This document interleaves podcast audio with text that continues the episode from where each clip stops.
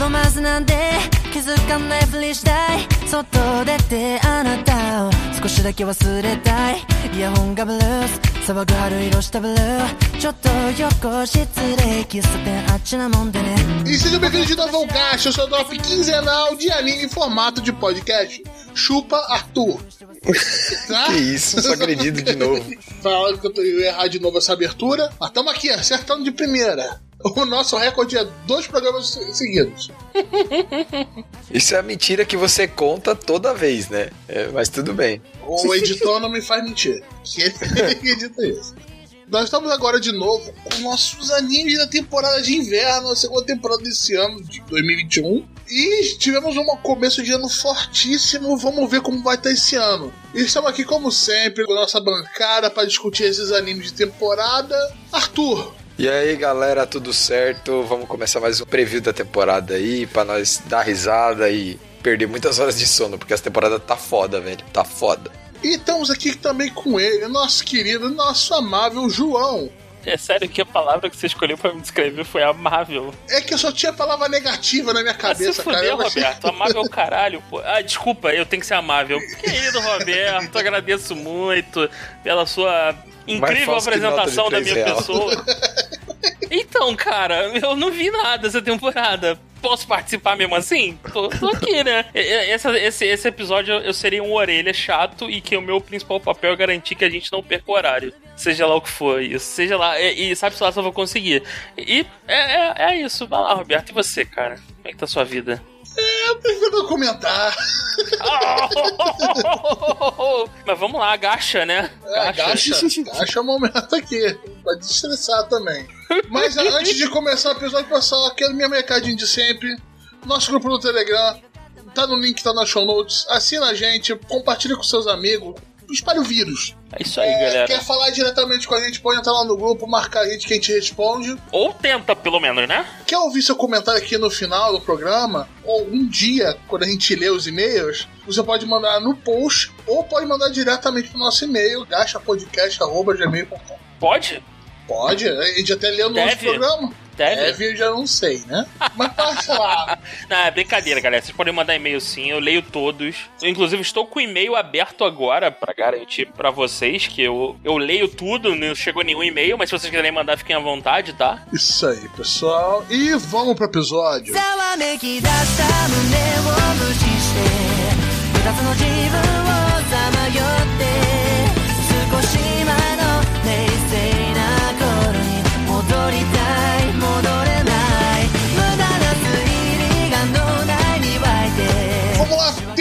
Temporada de inverno de 2021, segunda temporada desse ano.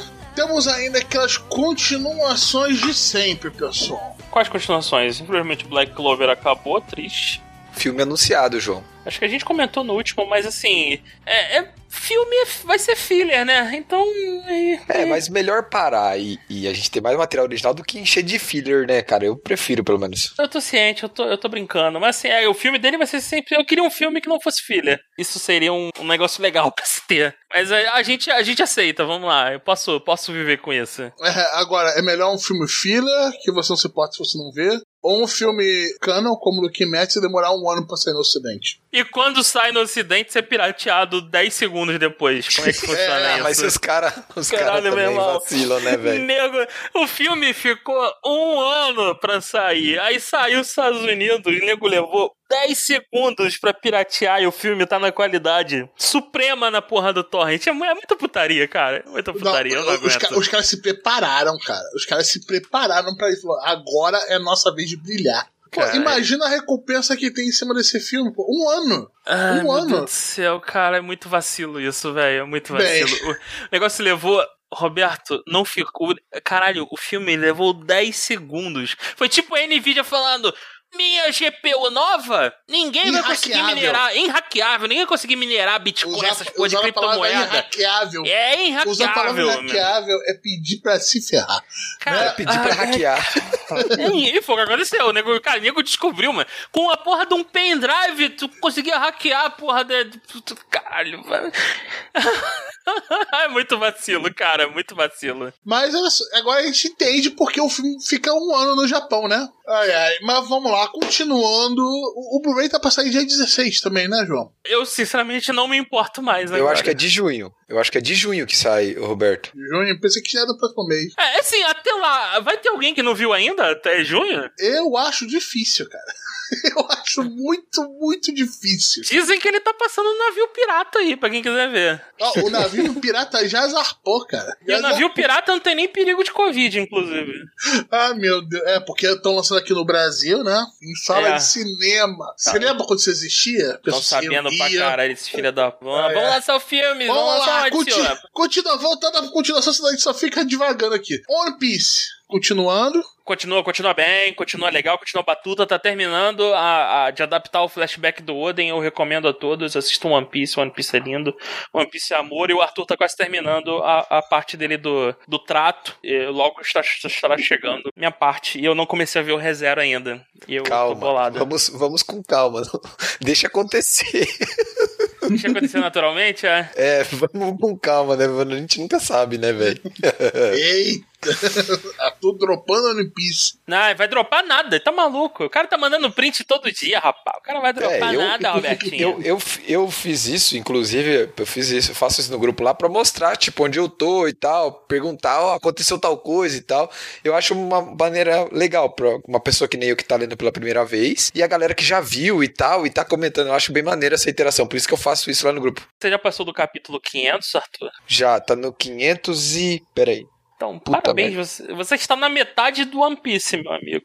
Lançado. É, Eu tô no lançado, isso. 507. Eu terminei o 507 ontem à noite. O mangá tu tá no, no 1011.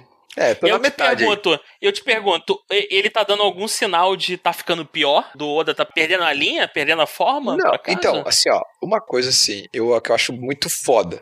É, e isso eu demorei pra acostumar, inclusive. Design das coisas é muito diferente das coisas que eu tô acostumado a ler. Então, eu acabo demorando um pouco mais que uma obra normal, porque tem mais coisa pra prestar atenção e tal. Mas assim, cara, tá muito foda a expansão da história em si. E uma coisa que eu achei muito maneira é que aos poucos, claro, né? Faz sentido.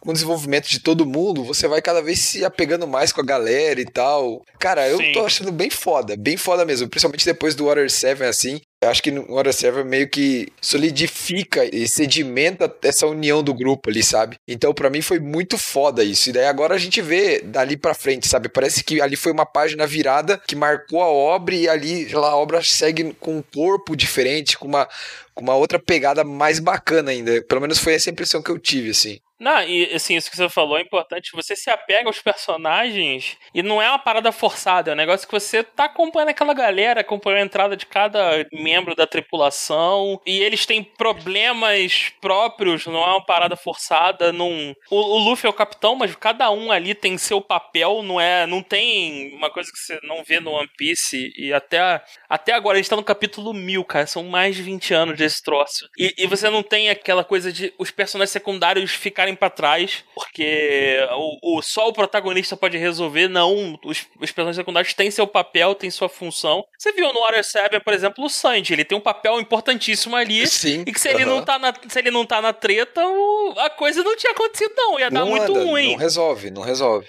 Porra, tem o Sogeking, que é uma lenda, o cara mais poderoso do mundo, tava lá, resolveu a porra toda. Assim, cara, todo mundo tem seu papel e o papel da galera não é só dar porrada, o que eu acho, eu acho essencial. Mas é, esse é o One Piece, cara, você tá na metade. Pensa que ainda tem, caralho, mais de 500 episódios de, de delícia, cara, de maravilha. Por isso que eu falei do Water 7 e tal, que eu curti. Claro, vamos falar mais disso no episódio, mas, cara, eu acho que o que One Piece consegue fazer muito bem, assim, pelo menos pra mim, foi o nível de. Não só a parte de shonen, de luta e batalha e tal, mas a parte emocional também, ela amarra bastante isso. Você tem um background bem explicado e bem fundamentado dos personagens ali, é, que foi mostrado até agora. Então, pra mim, isso me ajuda muito a criar uma empatia, criar esse relacionamento, sabe? Então, isso é, mostra o cuidado do criador da obra, né? Com os personagens, com o público, principalmente também, porque não tá atacando um monte de merda na sua cara. Ele tá fazendo uma parada foda, que tem sentido, que vai criar um laço entre você e a obra, entre você e os personagens e tal, vai desenvolver empatia, vai fazer você se emocionar, vai fazer você acompanhar e tal. Isso é muito maneiro mesmo. Sim, sim, total, cara. Mas vamos sair do One Piece, que isso aqui vai ficar pro nosso, a nossa futura resenha de One Piece, depois que o Arthur terminar a parte do trato dele. E em seguida tem um fatídico episódio de ReZero. Assim que eu terminar de ver ReZero. Eu preciso estar num dia muito inspirado. Porque assim, o problema é que eu tô com medo de ver ReZero e correr pra, sei lá, pular da ponte depois. Eu tô muito preocupado. Vamos lá. Vamos lá. a, gente já, a gente já ferrou com o rolê todo, né? Não, vamos É. fazer um episódio mais, mais tranquilo, não vamos falar muito. A gente não. preocupa, tem, tem, tem um de falar rápido agora, que a gente falou de One Piece, né? O medalhão, e temos Boruto agora. Foda-se, foda-se, Exatamente. foda-se, foda-se, foda-se, foda-se, Se- foda-se, segura, segura a arma de foda-se. Detetive Conan, foda-se, foda-se, foda-se. Segura a foda-se, arma de foda-se. foda-se, foi foda. a second season do second major. Foda-se, foda-se, foda-se, foda-se. Eu nem sei se esse tá continuando. Eu nem sei se esse tá Tá, continuando. tá aí, Foda-se, agora. É, exatamente, sabe o que ele vai fazer? Foda-se, o que tá continuando. Não, calma aí, pô. Calma aí, caralho. Não. A sessão Vamos de lá. foda-se termina uma hora. Vai, Vamos continua aí. Tem um, que, tem um que vale, o Dragon Quest, tá o maneiro. Dragon Quest, Dragon O Dragon Quest, é Quest, ou, ou as aventuras de Fly, o pequeno guerreiro, já ultrapassou o que passou no SBT. Então agora é conteúdo inédito pro brasileiro. Tá hold libertado aqui eternamente, gente. Não, que vocês estão malucos, tá bonzão, tá bonzão. Eu, eu, eu- o meu sábado é sempre mais divertido vendo Dragon Quest. Aquele almoço de sábado maneiro, pá, sintonia, pá, Dragon Questzinho, vejo um pouco no Hero. Tá, tá maneiro, pode assistir sem medo que tá, tá, sábado tá, continua bom. pesado. Sábado tá pesado. E o, e, o, e o Slime, né? Que continua. O Slime não, o Spider, O Spider, também é. continua. Aranha esquizofrênica bizarra. É muito bom, cara. Tava muito da hora. Foca na aranha, foda-se os humanos. Essa é o que eu tenho pra falar, é isso. Não, mas eu, então, eu falei isso desde o começo, que a parte dos humanos Ai, era um cara. porre, é, uma- é um saco. É assim, por que, galera? Por quê? Por que vocês fazem isso? Me, me tira essa dúvida. Mas é isso, tem a parte dos humanos aí, né? Então, E Nanatsu, não. Foda-se. Não foda-se. de Mamatsu, é Mamatsu no Pai Pai. É Eu não, vou, Mamatsu. eu não vou falar de Mamatsu, não, cara, na boa. É, tá, vamos lá. Agora vamos começar de verdade, pessoal. Porque a gente tá um pouco atrasado pra fazer esse episódio. Dane-se, porque. Não é culpa nossa. É, tem série que saiu atrasada, tem série que está nos três episódios, tem série que já saiu toda. É, tá uma loucura. Então, nós vamos seguir lá, como sempre, os dias da semana. Vamos falar o que a gente tem assistido cada um dos dias da semana. A gente não vai falar de tudo, tudo, tudo, tudo, porque é impossível. Mesmo pro Otaking aqui, né, ator? É Isso. Não, não, não, não dá, mas ele tenta. Começando de segunda-feira, temos o Koikimo, ou Is to Seek to Call This Love, que é o anime do pedófilo. Então, Arthur. Nossa. Caralho, né? Tá bom, né? Pronto, tudo o que precisamos Arthur? desse anime é isso. É. O cara é o quê, Bom. Arthur? Deixa eu vou contar a sinopse, pelo menos, né? Rápido, Arthur, rápido. Não vamos gastar tempo com isso. Basicamente, é é uma obra de comédia. Quem tá adaptando é o, o Nômade, um diretor é o Naomi Nakayama. Ele é baseado num, num mangá escrito por uma. Eu esqueci o nome da autora, foi mal, gente. Mas basicamente a gente acompanha a história da Itika e do Rio. O Rio é um, um adulto, um homem adulto, que ele tá andando meio, meio lesadão no metrô e ele vai cair de uma escada. E aparentemente ele ia se machucar bastante. Sabe aquelas escadas de metrô? Ah, vocês sabem, né? Não sei o que eu tô falando pra vocês de metrô, vocês moram no Rio. No Rio tem metrô? Quando eu fui aí, eu andei. É, eles chamam de metrô, mas assim, é, parece mais um brinquedo da Disney aquilo ali. Você vai de um lado pro outro, um carrossel, você só sabe de um lado pro outro. Mas vamos lá. O que acontece? Ele se desequilibra, ele ia cair lá e se lasca todo, daí a heroína principal, que é a Itka, ela acaba salvando ele, ela puxa ele pelo colarinho da camisa e do, do terno pra trás e salva ele. A história se desenvolve por aí, ele acaba se interessando por ela a partir daí, e a, his- a história foca totalmente na comédia, onde a gente tem o cara um retardado mental, basicamente, e a guria fica mandando ele cair fora, não ficar eh, atrás dela e tal. Basicamente é isso que acontece. Na obra, se eu não me engano, a diferença de idade entre os dois é 10 anos. Ela tem 17 e ele tem 36, 9 anos. Polícia, Uma coisa assim. polícia. Por enquanto, nem na obra, nem no, no anime, nem no mangá, eles não fizeram nada que um casal faria. Pelo menos até agora mas eles não então, estão mas namorando. vamos lá, pode então ser. eu tô entendendo que é uma obra que trata que- em que o personagem o protagonista é um assediador, é isso? O personagem principal é a Itka, não é o, o Rio. Tá, tudo tá, mas então, mas existe um assediador, é isso? É isso que a obra trata. É, ele fica correndo atrás dela, sim. Mas, é, é. É, é um É, só, assediador, que, né? só que ele trata, a obra trata de uma maneira um pouco mais leve. Essa bem, parada. bem Ah, romantizada. não é um cara, não é um stalker. Ah, romantizada, entendi. É, ele não é um stalker, entendeu? É um stalker, é isso, exato. Ele é um stalker. Eu, eu- eu ah. vi essa obra, é aquilo ali bateu mal comigo, sacou? Mas eu não sei se foi só o tema que eu achei meio bizarro, sinceramente, ou se eu, eu tinha aí de anime de romance muito bom na última temporada e eu caí nesse que talvez abaixe um pouco o nível. Uma coisa que eu acho estranha é que, tipo, a autora é uma mulher que escreve esse mangá, né? Se fosse um homem escrevendo isso, né? Você até poderia botar, sei Ia lá. creepy. Então eu nem sei o que te dizer. Só pra falar que mulher também pode ser assediadora, Não. tá? Eu sei, João, não é isso que eu tô falando. Eu não tô falando que, que não pode, eu tô falando assim. é, que é estranho. Esquece essa obra, esquece Ah, eu, eu tô pra tumultuar aqui. Eu Já tô puto já só com a sinopse de vocês. Eu já tô boladaço já. É basicamente isso. Que nem eu falei, a obra foca bastante em comédia e romance. No romance, no romance acontece nada. Basicamente é isso. Acontece nada relacionado a romance É acontece. só o teasing em volta disso tudo. Não acontece nada. A obra vai ter 12 episódios, está saindo no Crunchyroll, então temos um lançamento oficial aqui no Brasil. Uhum. E ela não foi cancelada no Twitter. Então, continuando. Agora vamos para a obra que é do Eu Não Sou um Pedófilo. Eu roubei essa piada do Giguk. Roubou de quem isso? Giguk. Do, do Ah, YouTube. tá. Nossa, aquele. ah, Tá bom. Tá. Vai. Boa, Roberto. Parabéns pra você, cara. Que é o Higehiro. Ou I Shaved Day and Brought a High School Girl Home. O que já é, de novo, um título meio bizarro. Mas, é, Arthur, essa eu não peguei pra ver. Pelo mesmo motivo que eu vi a outra. Não porque eu achei o, o, o tema esquisito, mas porque é mais uma coisa, um Hong Kong da vida que eu não tava afim de ver. nessa temporada. Então, diferente da, da obra anterior que eu falei, que eu comentei, foi até bom elas estarem no mesmo dia, porque cria um contraponto bem. Tipo, pra você comparar.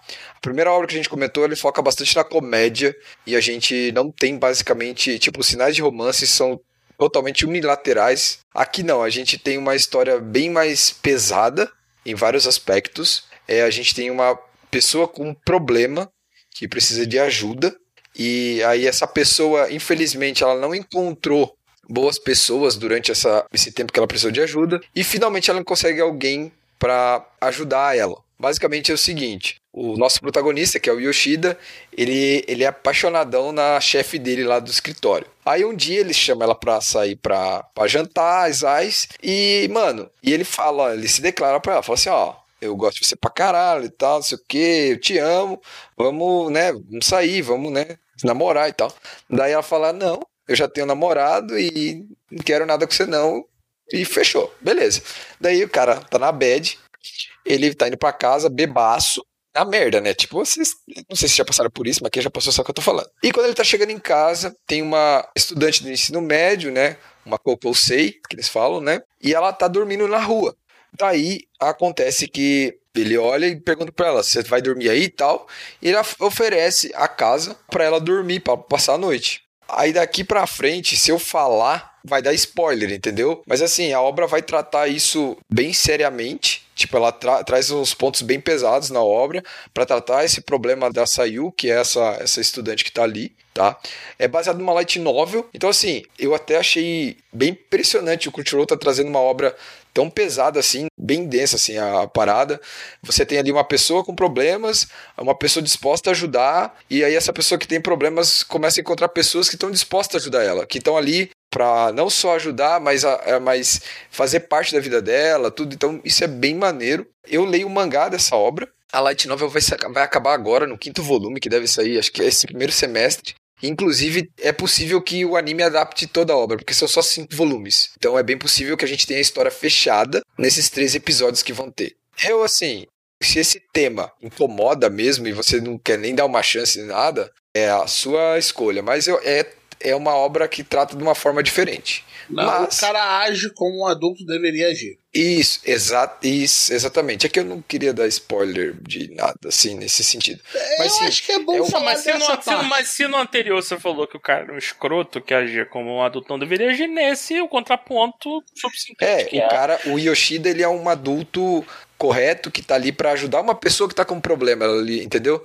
Essa que é o que é a Sim, questão. mas- mas eu acho que o ponto maior também é, como você falou, a parte do drama. Que um, como ele tentando sempre no teasing da parte mais feliz de uma comédia, esse tenta explorar mais os personagens. Isso É, que eu peguei no primeiro, no primeiro capítulo, sacou?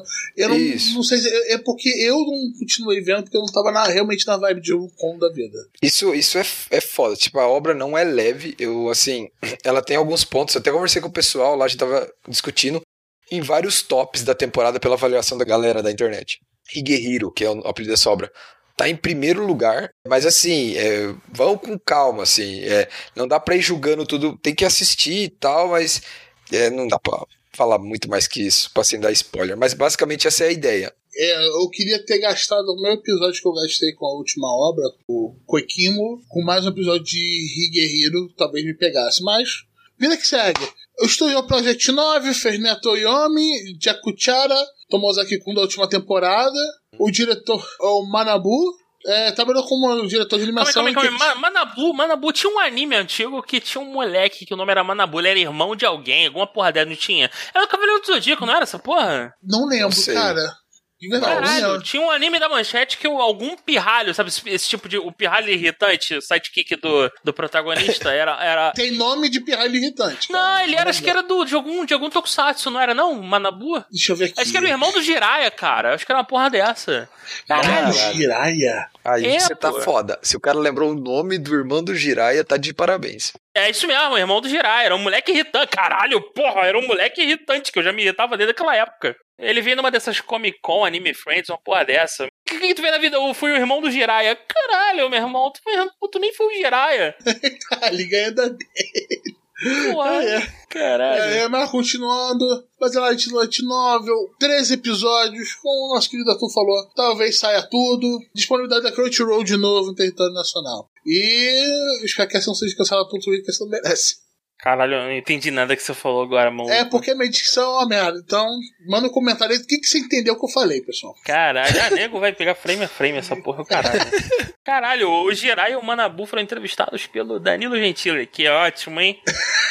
Nossa senhora. Agora vai. É, é, foi, estamos entrando num nível de aleatoriedade legal. É isso mesmo, eles foram, eles foram no Anime Friends, eu me lembro dessa porra. Caraca, Caralho. anime, você lembra quando tinha convenção de anime? É, você lembra quando convenção tinha de convenção? pessoas. Você lembra quando É. tinha convenção de pessoas? eu é, que lembro quando era... eu vi outras pessoas, sacou? Caralho, hoje, hoje convenção de qualquer coisa se resume a eu no meu computador jogando qualquer coisa enquanto finjo que preste atenção no que se está sendo É, falado. você pegar o webinar, né? Gravando ela, pegar só a parte Caralho. que te importa e ver em 2x. É um webinar é a empresa te dizendo, ó, eu vou te pagar pra você fazer qualquer outra porra, porque eu sei que você não vai prestar atenção nessa merda. É isso, basicamente. Mas tem um pessoal que faz o webinar igual a cara, né? Mas continuando. o... Tamo aí, o Fruit Basket, The Final. Última temporada, Arthur? Essa é a última temporada mesmo? É, essa é a última temporada. Tá dentro daquele planejamento quando vazou aquela notícia lá, na- quando saiu a primeira temporada, que seriam 50 e poucos episódios e tal. Ah, sim, então sim. essa temporada fecha todinho o, o cerco. aí. A gente já tem muita coisa revelada pra quem viu as primeiras temporadas. é, recomendo ver, tá muito bom. É a mesma staff, é a mesma galera, já tá tudo produzido, tudo certo. A história. Cara, não sei como, mas a história só melhora. É impressionante o nível de, de detalhe, de sentimento que a gente tem pra, com os personagens, com a situação toda e tal. Tá muito, muito legal. Eu tô gostando bastante. É um shoujo que tá me marcando bastante, principalmente pelo fato de que vai ser uma história fechadinha, de cabo a rabo. A TMS tá fazendo, Yoshihide é o diretor de novo. Cara, tudo certo. Tá saindo na Funimation. Então, basicamente, é uma continuação direta da segunda temporada. Algumas verdades vão ser estão sendo contadas. Se eu ler a sinopse, já é spoiler, porque a, a sinopse que eu coloquei aqui tá cheia de spoiler. Então, basicamente, é isso. É a continuação da segunda temporada. Só vai e confia. Eu achei interessante o, o, o Spoiler King preocupado com spoilers. Olha aí que interessante que, que é contraditório.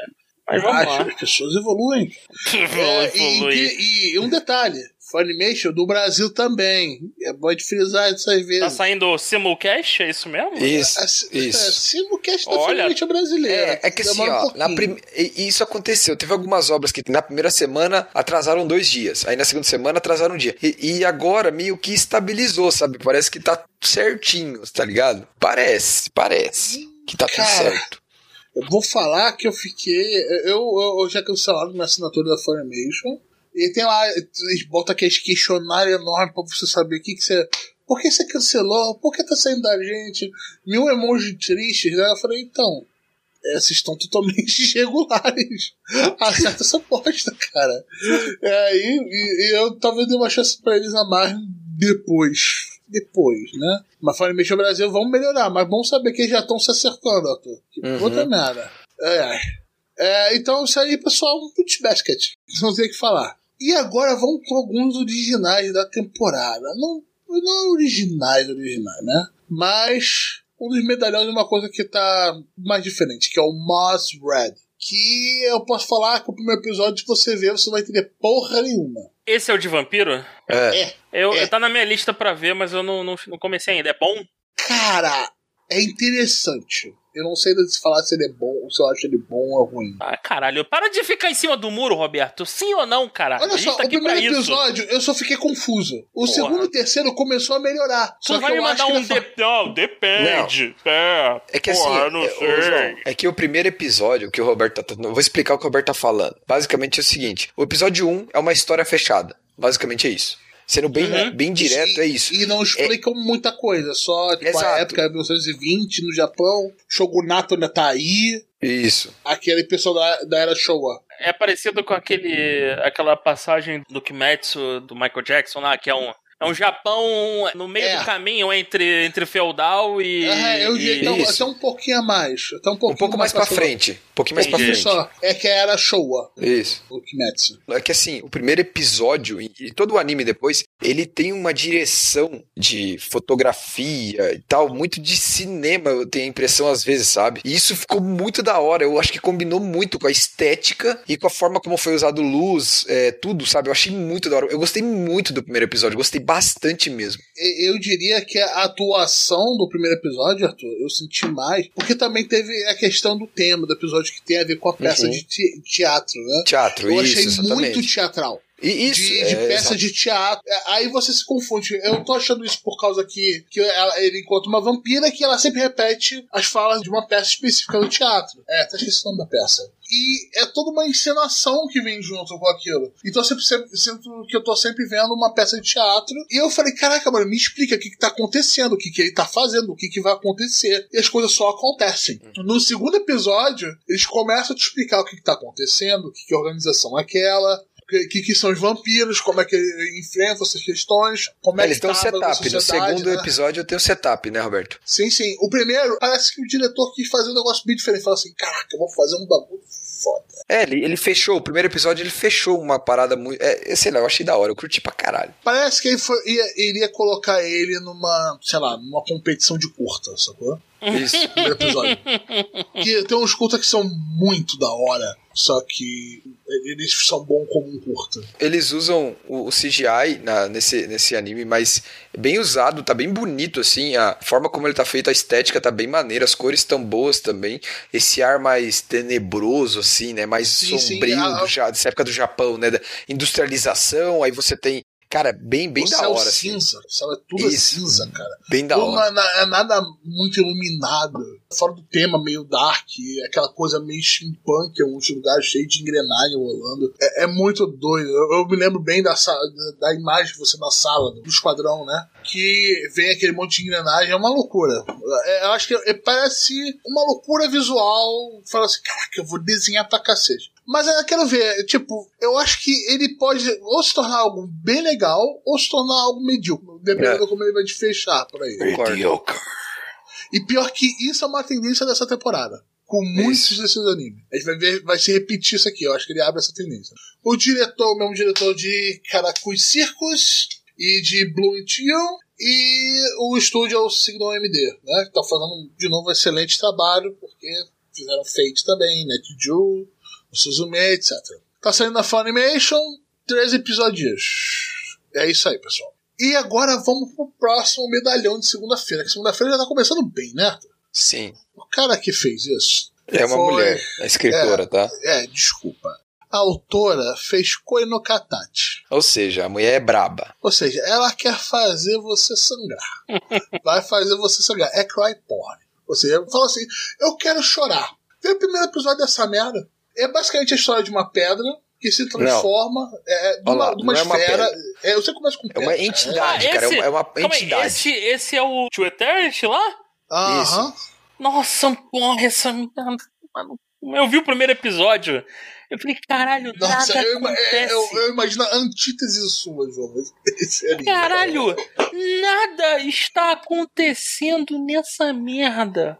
Puta que pariu. E caralho, o moleque anda. E come peixe. E cachorrinho. Cara, Caralho, essa porra nada acontece, meu irmão. Quando é que essa entidade vai descer? Vai meter porrada em todo mundo? E, cara, não tem, não tem nada Então, disso. já aconteceu isso agora nos episódios. Tem porrada agora? Tem porrada. Já rolou. Tem, porrada. Tem uma Rolou. senhora porrada. Tem uma senhora Exatamente. Com sangue para um caralho. Mutilação e tudo mais. Eu vou voltar a ver então, porque assim, eu tava muito bolado, que caralho, meu irmão, não aconteceu nada. Só um moleque que morreu de bobeira. E morreu, mas morreu de bobeira num nível inacreditável de bobeira, cara. Caralho, eu vou andar aqui, eu. Ai, caralho, vamos lá. Eu Ou seja, a sinopse é é uma entidade, né? Isso. É, que é como se fosse uma, uma esfera que vai pra Terra. E ela copia aquilo que ela sente é, estímulo. Vamos dizer, se Isso. for colocado como estímulo.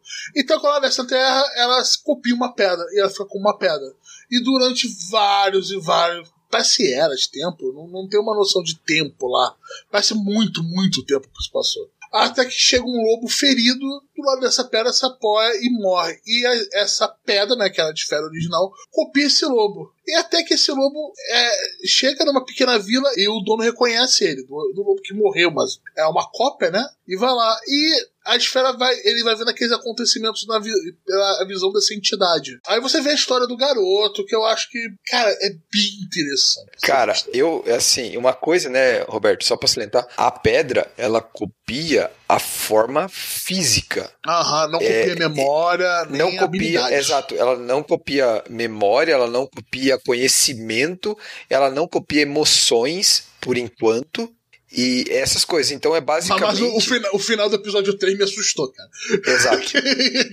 ela vai aprendendo e vai crescendo conforme ela vai vivendo aquilo. Só que ela tem uma coisa ao lado dela que nenhum outro ser na Terra tem. E isso deixa a obra muito, muito aberta para explorar todos os acontecimentos de várias formas. E isso já mostrou no episódio 2. Já acontece uma coisa. É, que no final do primeiro episódio encerra aquela questão do garoto, da vila, né? Exatamente. E, e começa a haver uma, uma outra sociedade depois no qual essa entidade começa a interagir. E ela começa a, a aprender certas coisas. E é interessante você ver, tipo, costumes meio tribais, sacou? Tipo, na época do bronze, coisa do gênero. E essa relação meio tribal junto com essa entidade também, como ele vai aprendendo. E própria- é, a própria relação de- dessas outras tribos, eu achei muito legal, essa tribo dos Nananetes, né? Uhum, Ou isso. dos Yomi e dos Yomis, né? Que vai ter Isso. no quarto episódio. É, eu tava bem interessado em ver. Parece que ele fez um world build muito interessante aí. Mas olha só, É. é anime, é anime pra chorar, sacou? Ponto. Ele, ele vai quebrar teu coração e vai deixar o João puto. É, é, eu não sei se seria um anime que o João gostaria, exatamente porque ele foca ele bastante detestou. no drama. É. É. Mas assim, eu acho que o mais interessante da obra, pra mim, é essa possi é que é que eu não quero falar isso porque é, tem que ficar é, isso acontece no segundo episódio e é uma das coisas mais importantes para a obra em si em relação a essa entidade. Quando, acon- quando acontece isso no episódio e fica claro, cara, a, a parada vira vai exponencial assim, o que a autora pode entregar com aquilo. E esse episódio 3, cara, foi. Nossa, foi muito bom. Foi muito bom. Porque você tem várias coisas que acontecem que, porra, é, se questionam, você se começa. é, levantam várias perguntas, vários questionamentos. E o episódio 4 tá vindo aí que parece que vai ser bem maneiro. O mangá vai ser trazido pela New Pop pro Brasil, se eu não me engano, já tá em pré-venda, inclusive, Olha, João. olha, diretas, eu internas, diretas internas, hein? Tu sempre Lá, trazendo, sempre trazendo informação aí do, do- do- dos, dos nossos parceiros comerciais pro- barra donos. Meu pop nós. e o papo é de Curitiba, Arthur? É do Não, Brasil, eu meu amigo. É, é do, é do Brasil. É de, onde o Arthur, é de onde o Arthur estiver. É, então, o estúdio que tá fazendo é a Brains Base, né? O estúdio responsável por Durarara e Kyoko Suiri. Ah, uma o- coisa que eu não posso falar mal é que a obra é bonita pra caralho. O Muito. primeiro episódio foi muito bonito. Tem uma cena de animação no segundo episódio que, cara, não tem. Tipo assim, eles pegaram assim todo o dinheiro e falaram assim: ó, pega uma semana de todos os animadores do estúdio e faz essa cena. Que, cara, eu a acho que é por é isso que só linda. tem. Eu acho que só, é por isso que só tem o combate mesmo na segunda episódio. No terceiro episódio. no, terceiro, no terceiro episódio. no- É, porque no- Sabe, no- fizeram animar uma parada no segundo episódio que você fala assim, cara, não tem como isso aqui. Como que. Acabou o dinheiro, acabou, acabou, pode encerrar tudo aí e acabou. Cara, tá muito bonito, isso é verdade, tá muito bonito mesmo. E eu vou dizer pra vocês dois, quando anunciaram essa obra, eu tinha ficado bem no hype pela autora. O primeiro episódio me surpreendeu muito. Eu achei a virada, o, o plot do primeiro episódio muito maneira. Foi totalmente inesperada pra mim, eu não imaginava que ia acontecer exatamente aquilo. Foi muito bait, assim, a- os pôster, tudo, eu achei muito da hora. Eu gostei, eu particularmente gostei. Então, a gente avisou, né? É, tá aí, ó, vai ser 20 episódios, já começou atrasado, né? Vai ser 20 episódios, ou seja, dois né? Vai continuar até na próxima temporada. Tá sendo saindo aí pela Crunchyroll. E se encerra nossa segunda-feira, agora finalmente vamos pra terça-feira aqui. Nossa, que segunda, hein? que segunda. Cheia de emoções. Terça-feira tá um pouco mais leve, né? Vamos começar com o spin-off do nosso querido Slimezão da massa, né? Que é o The Slime Divers. O Slime. Não, o nome é Slime of Life. É o Slime of Life. É o estilo, né? Slime of Life. Isso. É, é, então, eu, eu odeio Slice of Life e eu tô gostando porque é do Slime. Eu- é isso. É, sou eu, eu sou uma, uma beat dessa porra, dessa obra e é o que tem pra hoje. Eu gostei, estou gostando muito. E, e qualquer um que falar o contrário vai tomar aquele lugar. Roberto, você inclusive. Sai daqui com o seu pessimismo. Já, já, tô, já tô te. Já tô me defendendo aqui já, porque eu sei que tu não gostou. Sim, eu não gostei tanto. Eu não, eu não gostei, na real. Não é tanto. Eu não O gostei. que, que, o que, que você esperava, Roberto? O que, que Não sei, eu, ele slime, cara. Isso aí pra mim é um, é um tapa-buraco, igual o Mini, o Mini Dragon, pra, pra série mesmo que vai vir na próxima temporada, sacou? Mas é, aí que tá. Então, você tá chamando de tapa-buraco, eu tô chamando de bônus. Olha aí que maravilha. Porque na teoria, Roberto, não teríamos porra nenhuma. E aí nego fala, então, olha só, meus amigos, pra vocês não ficarem sem nada entre uma temporada e outra, a gente fez esse negócio aqui. Olha que bonito, olha que batuta, olha que maneiro, olha que legal. Toma aqui pra vocês, graça. E aí você tem a oportunidade, Roberto, de ter o desenvolvimento de personagens secundários. Caralho, o nego na internet tá muito de sacanagem. Tá ligado aquele o orc lá do. O construtor de estrada, o, o Geld? Sim, sim. Ele virou o personagem de slime com a maior pontuação no, no My Anime List por pura e simples putaria da comunidade. Nego Porque falou, remorou o caralho. Ele agora, ele agora é o número um do, no My Anime List. Porque sim, porque a galera gostou dele no episódio em que ele é mó, mó paizão, né? Mó Uhum. gente boa. E aí nego falou, não, então ele que, ele que é o maneiro, agora ele vai ficar, vai ser o número um do, do My Anime List. E é isso, ele agora é o número um do My Anime List na, mas em relação aos personagens do Slime. Cara, é uma oportunidade maneira de desenvolver os outros personagens. A galera tem bastante liberdade pra criar, porque não tá limitado ao que o mangá, o, o a light novel fez, né? E assim, uma coisa que. Ele, ele resolve um problema que eu, que eu tinha com o anime do Slime, que era de representar melhor a passagem do tempo. As coisas no anime parecem que acontecem, tipo, uma semana pra outra. Você não tem muito bem representado a passagem do tempo. E o, esse, esse spin-off, ele consegue passar bem, cara. Tipo, isso isso aqui tá acontecendo num período, um, tipo, um verão, sei lá, em que a galera tava, tipo, a, a resolver uma treta do Ark Lord, a gente tá vivendo um período de calmaria. E o anime, o que tá passando agora, a temporada que acabou de acabar, ela se passa, tipo, dois anos depois que o Rimuru reencarnou, velho. Tempo pra caralho. E o que aconteceu nesse período todo? Então tem muita, tem muita história pra contar. Os perso o casting é muito carismático, muito. Ajuda a aumentar a empatia com os personagens e é slime, Roberto. É bom, é legal. Agora, se fosse aquela porra de, de, de Sekai Quarta, o Tiniego tava gritando, achando pica, né? Agora o bagulho focado no slime, tu reclama. É isso. Olha só, pode procurar outros programas, eu não gosto de Sekai Quarta. Eu Ah, queria você é um gostar, cara- mas não você gosto. É um, você é um cara rancoroso. Eu, agora, eu só complementando, eu concordo com o João, achei muito da hora. É, a atenção da equipe foi tão boa que eles mudaram o design dos personagens e da obra toda para fazer esse, esse Slice of Life.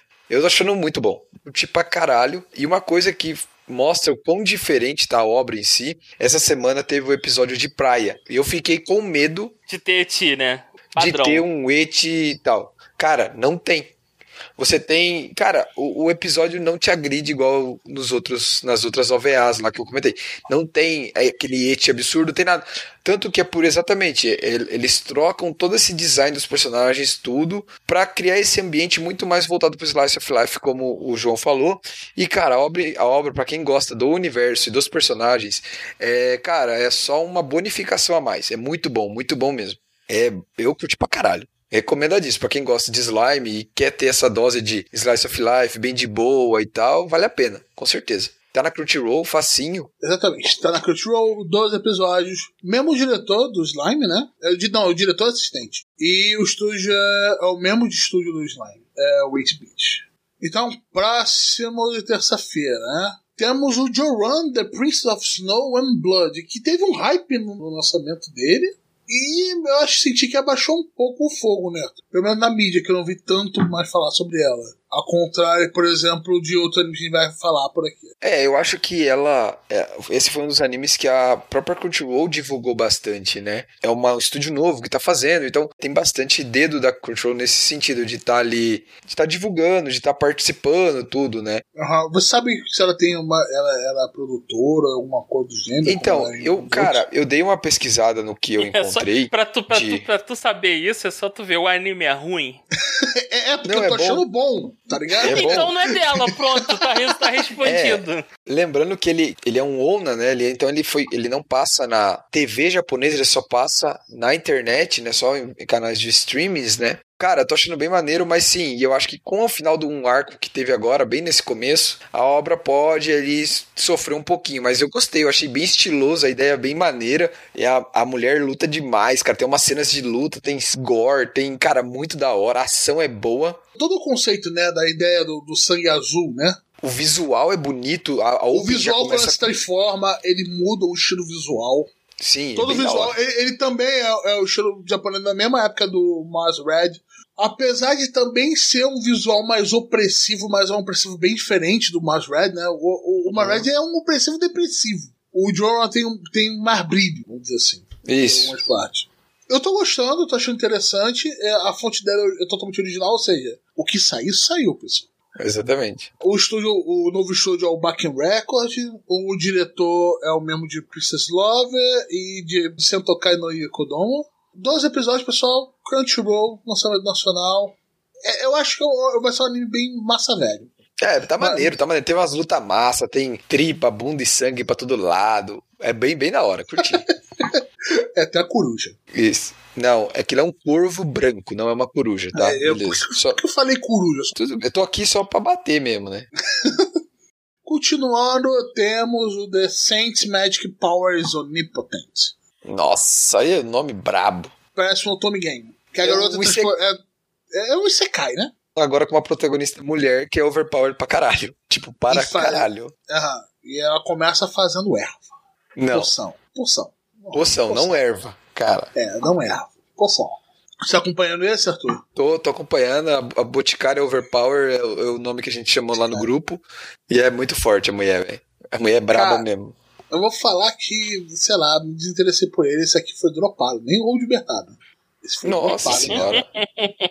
Eu gostei dele porque ele tem um pouquinho de romance, eu achei da hora. E eu acho que ele tem um contraste assim maneiro, porque a nossa heroína, ela acabou falecendo, ela morreu de tanto trabalhar. Qual o nome desse?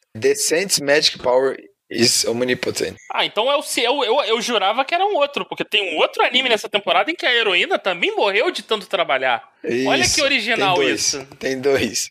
É, então, mas basicamente o que acontece? Quando ela reencarna, a obra tem o lado dela é, trabalhando, fazendo as poções e tal, que tem uma visão bem adulta da vida e tal. E na parte de romance, tem uma visão bem idealizada, uma visão bem romantizada mesmo. Então a obra fica nessa visão mais adulta, na parte de trabalho, tarefas e, e salvar as pessoas, que ela é muito foda, ela consegue tipo, Nossa, muito braba. E daí na parte que ela acaba encontrando os interesses românticos dela, né? Ela trata como aquela parada mais idealizada, mais romantizada. Então a obra trabalha dessas duas formas. Cara, bem maneiro pra quem gosta de uma obra bem leve, romancezinho bem leve, comédia bem pouquinho, É uma, focado é mais uma em obra leve. É uma obra bem leve. É, pra ver de boaça, assim. O estúdio é o Diomedeia, que é o estúdio que fez é, Do Mecano e a Horror Girl. E o diretor é o Shota Ibata, que é o cara que fez né, Do Domestic Mecano. Can- Não, não, não faz sentido. O, o diretor fez Domestic no Canojo. É o mesmo desse. É, exatamente. ele pegou um negócio diferente, hein? Que não tem nada a Tipo, ver. Porra, parabéns pra ele. É baseado numa light novel, né? E tá saindo na Funimation em dia aqui no Brasil. Olha só, quem diria. Parabéns, Serão 12 Funimation. episódios. Já Fechou. bati muito nela. Não faz direito o que falar. Tava defendendo mesmo. E assim a gente encerra a nossa terça-feira.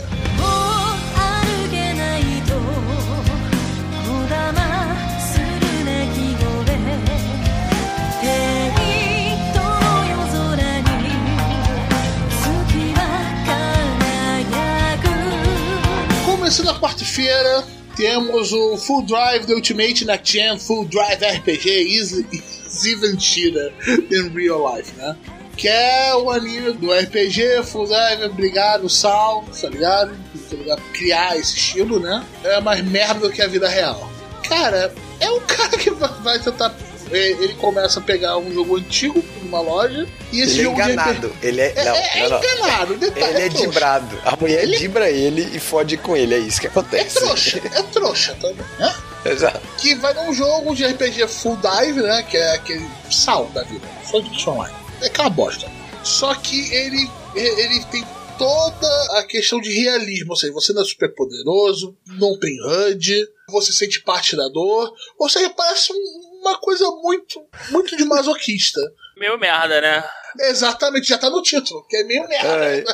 É, eu tô rindo de lembrar do anime, cara. É muito comédia, velho. É, vamos jogar um jogo em que você sente a porra da dor. Porra, senhor, Então o cara um- fica puto com isso no anime, no, no- no meio da parada, tá ligado?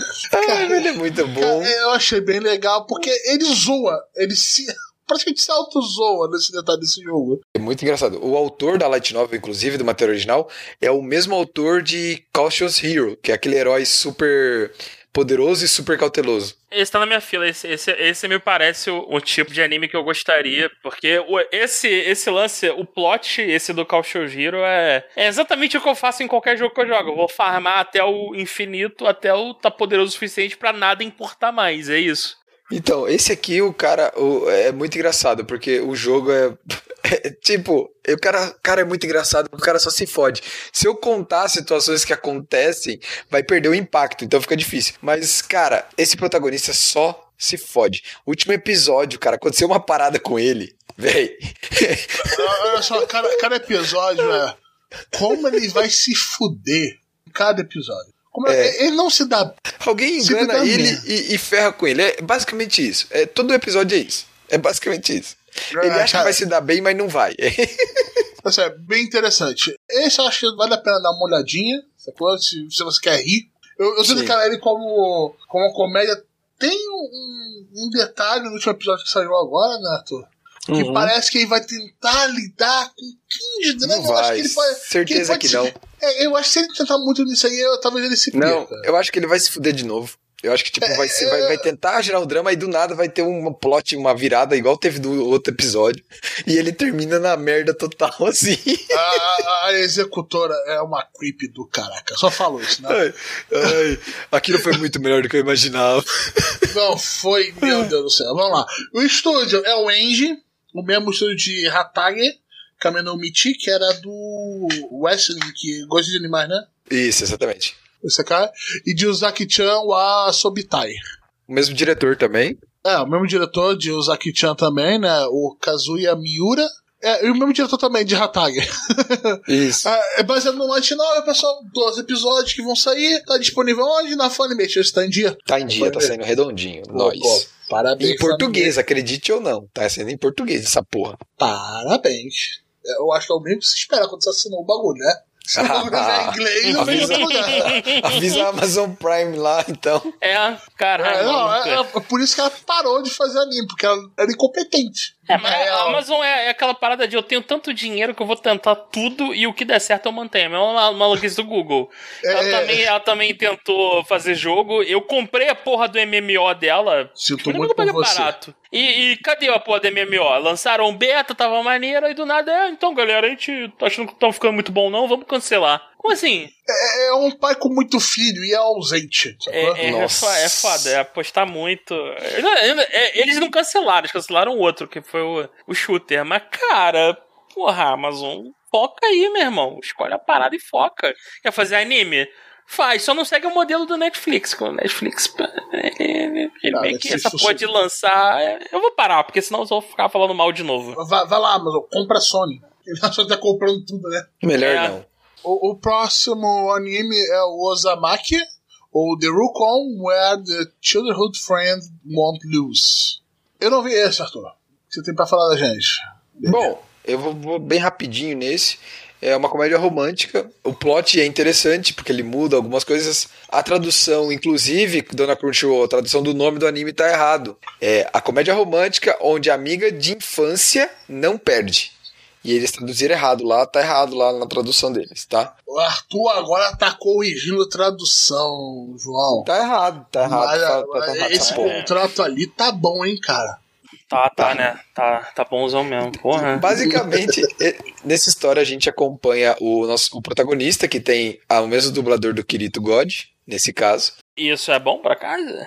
É, é, não, é que é, é É algo, a ser, ele. é algo a ser mencionado? Que vale É a por menção? causa do Kirito, né? Só pra gente lembrar dele, né? É Por isso só. Nesse momento, Arthur alisa a foto dele que tem do querido na mesa, né? É, o, na, a foto da mesa. O Arthur tem, um, o Arthur tem um altar do Quirito com a fotinha dele. É, Mas basicamente é, a gente tem o protagonista que tem uma pessoa que ele gosta e ele se declara pra ela. E tem uma outra pessoa que gosta dele e se declara pra ela. Basicamente, cara, esse anime é uma comédia romântica focada em personagem querer se vingar do outro através de fazer o outro se apaixonar e recusando uma confissão É, é um amorosa. É, isso. Kaguya-sama ruim, não é? Não, não ai, é, não é. Ai, caralho, japonesice, cara. Só isso precisa dizer isso. Japone, japonesice clássica. É assim, ó, como um personagem confessou pro outro, mas ele recusou, então eu vou fazer esse personagem se apaixonar por mim pra eu poder também recusar ele, entendeu? Pra voltar no zero a zero. Basicamente é isso, cara. É, é uma obra focada bastante em comédia. Ela tem um pouco de romance, sim, mas tem muito mais foco em comédia. E ela foca na relação desses quatro personagens ali. Principalmente nos três, pra quem estiver vendo o banner ali, é a Shiro e o protagonista, que eu esqueci o nome, é uma relação desses, desses três que fica nessa questão de se vingar um do outro ou não. Basicamente é isso. Então é bem legal pra quem gosta desse tipo de obra. De novo, tô falando, tem que gostar, tá? Quem tá fazendo a obra é o Doga Kobo, o estúdio que fez Nozaki-kan e Himoto Maruchan, que são duas obras bem legais, eu recomendo ver.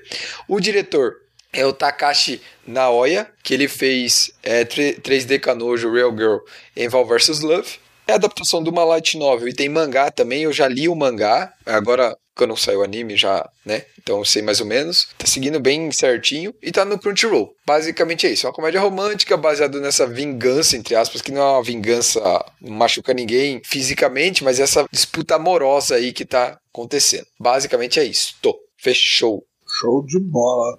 E temos também o esquenta, né? Entre muitas aspas, do melhor anime dessa, desse que vai ser desse ano, que é Olha lá. Kobayashi Começou, San. João. Já começou, João. Ah, já tô falando, vai estar no top. Ah, é- esse aí é bom, então, pra você, né? Então é essa aí, essa porra aí que é bom, né?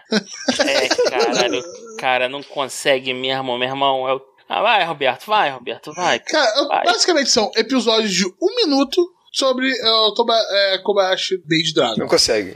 É isso aí. Isso. É isso. É só isso, sacou?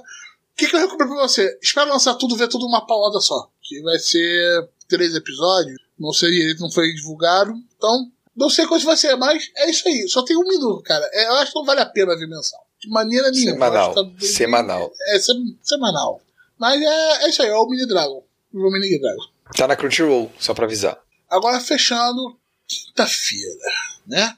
Vamos começar com quinta-feira, que já começa com um remake bem interessante que eu não vi ele vindo, que é o do Shaman King, né? E É. Acho que todo mundo aqui viu ele. Não, o- Não, eu não, eu não vi, eu tô, eu tô na merda de tempo, mas eu vi, eu vi recentemente a obra original. E assim, acho que vocês vão falar um pouquinho mais. Eu, eu- o papo que eu vi é que ele tava ruchado mesmo. Mas uma coisa que eu vi que já me, já me agradou bem mais foi. Como eu posso dizer? O, o Shaman King original ele tinha alguns traços, algumas. Alguns traços racistas, sabe? No, no character design de alguns personagens.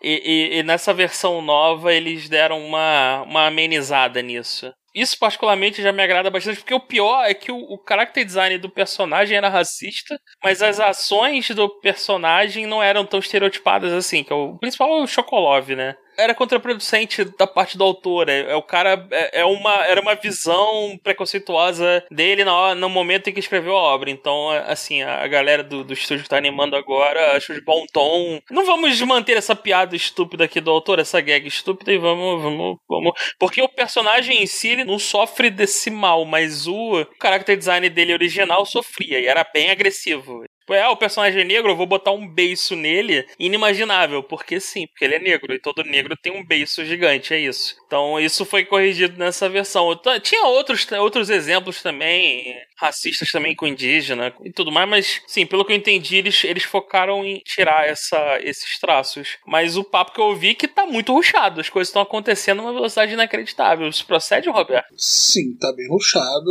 É, o King foi o primeiro mangá, mangá que eu comprei. Sim, da JBC, eu me lembro até das capas dele. E, cara, eu não tenho comprado, era volume esporádico. Tanto que tinha essa. Eu pensei que eles iam seguir mais o mangá, mas eles estão seguindo uma linha ruchada, mas um pouco mais parecida com o anime em umas partes.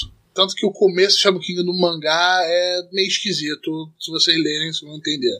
A relação do Manta com o Ryu do Espada de Madeira, que, puta merda, como eu adoro esse personagem. Saudade Ryu- dele. o, o Ryu da Espada de Madeira é um cara muito maneiro, né? Então, ele, ele é a mesma pegada do, do Coabra. É, é, ele é um Quaraba mais estereotipado. É, ele é o trope codifier do, do delinquente de. Não, ele não é o codifier, mas ele é, um, ele é o, o trope do delinquente clássico de anime. É o cara, é o, é o cara de, de pompador, de terno branco, porque sim, porque ele é um, é um gangster.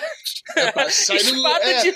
é um gangster dos anos 70 em Miami, né? Isso, espada de madeira, porque aparentemente a galera gangster do Japão tem que usar espada de madeira, porque sim. É porque você não pode andar com a espada normal lá, que é arma, entendeu? Não, então, mas ele, ele pode usar um revólver, né, Arthur? Pô, é, Eu sei, cara. é- é tipo. é, e, um, e uma porra do cara, pariu. Um amor por motos e um código moral que não faz o mínimo sentido. Em que, que, que leva ele a fazer coisas inacreditáveis. Mas, cara, o Ryu é engraçado, é um personagem divertido, na mesma pegada que o Coabra era divertido. Se você gostasse, você pegava aquele personagem, porque é o. É o o cara tem toda aquela cara de mafioso, mas no final ele é, um- é- é só um bobalhão. É isso. É um bobalhão com um coração imenso que não para pra pensar, ele age primeiro em prol dos outros. É clássico, né? Shonen. Shonen clássico, até aí nada, nada demais. Mas é, é assim. Cara, eu espero que eles, pelo menos, se eles corrigirem o. ruxarem o começo,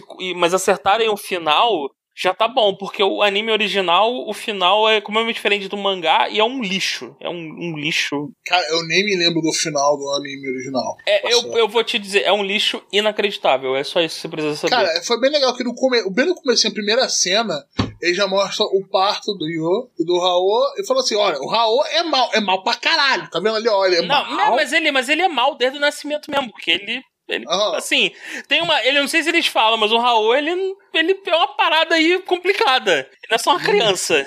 ele é o filho de Satã, né?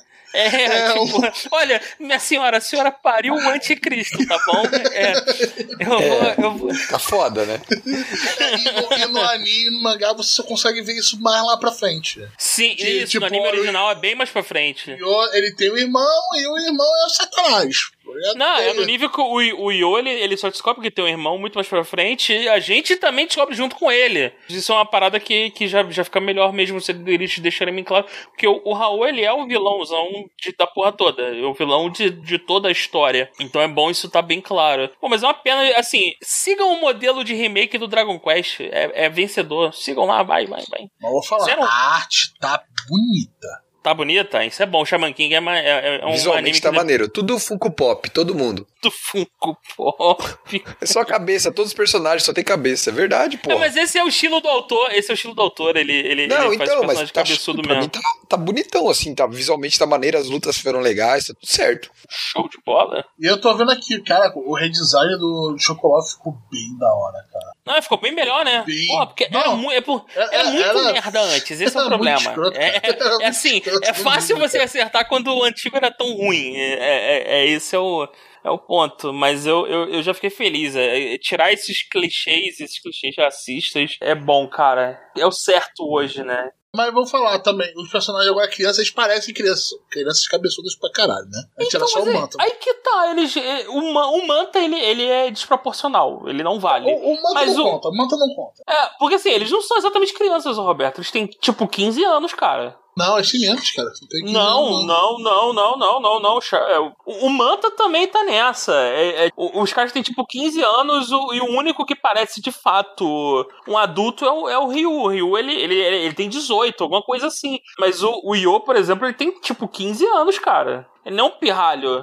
15 anos é a idade padrão, a, a vida adulta do Shonen, né? Você fez 15 anos, você automaticamente virou um, adulto. Tem que salvar, né? tem que salvar o 13 mundo, tem que anos, salvar o mundo. 13 anos. Ah, 13 tá, anos no 13 começo do. é, então, ah, então tá bom. É porque ele, ele fica com 15 ao longo, né? Porque tem um. É, que tem, passa bastante tempo na obra. Passa bastante tempo. A luta xamana demora um, demora um bocado.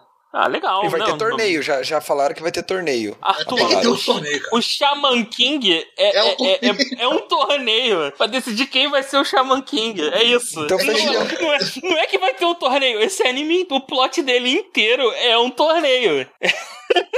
É o torneio que vai. Satã e os coisinha dele. É, então, é que o, o, o, o, capi- o capiroto aí, ele quer virar o Shaman King também, meu irmão. E a galera, todo mundo quer. É isso. E agora briguem pra impedir o capiroto que voe o caralho. É isso. Ele nasceu voando. Voando, cara. Ele fe- fez o, o, aero, o, o avião, o avião vermelho bizarro dele? Não, não, não, Apareceu não, come- o- não, não apareceu não. Quando ele nasceu foi, foi bizarro. Da, da a primeira cena, o Shaman King é muito bizarro, né?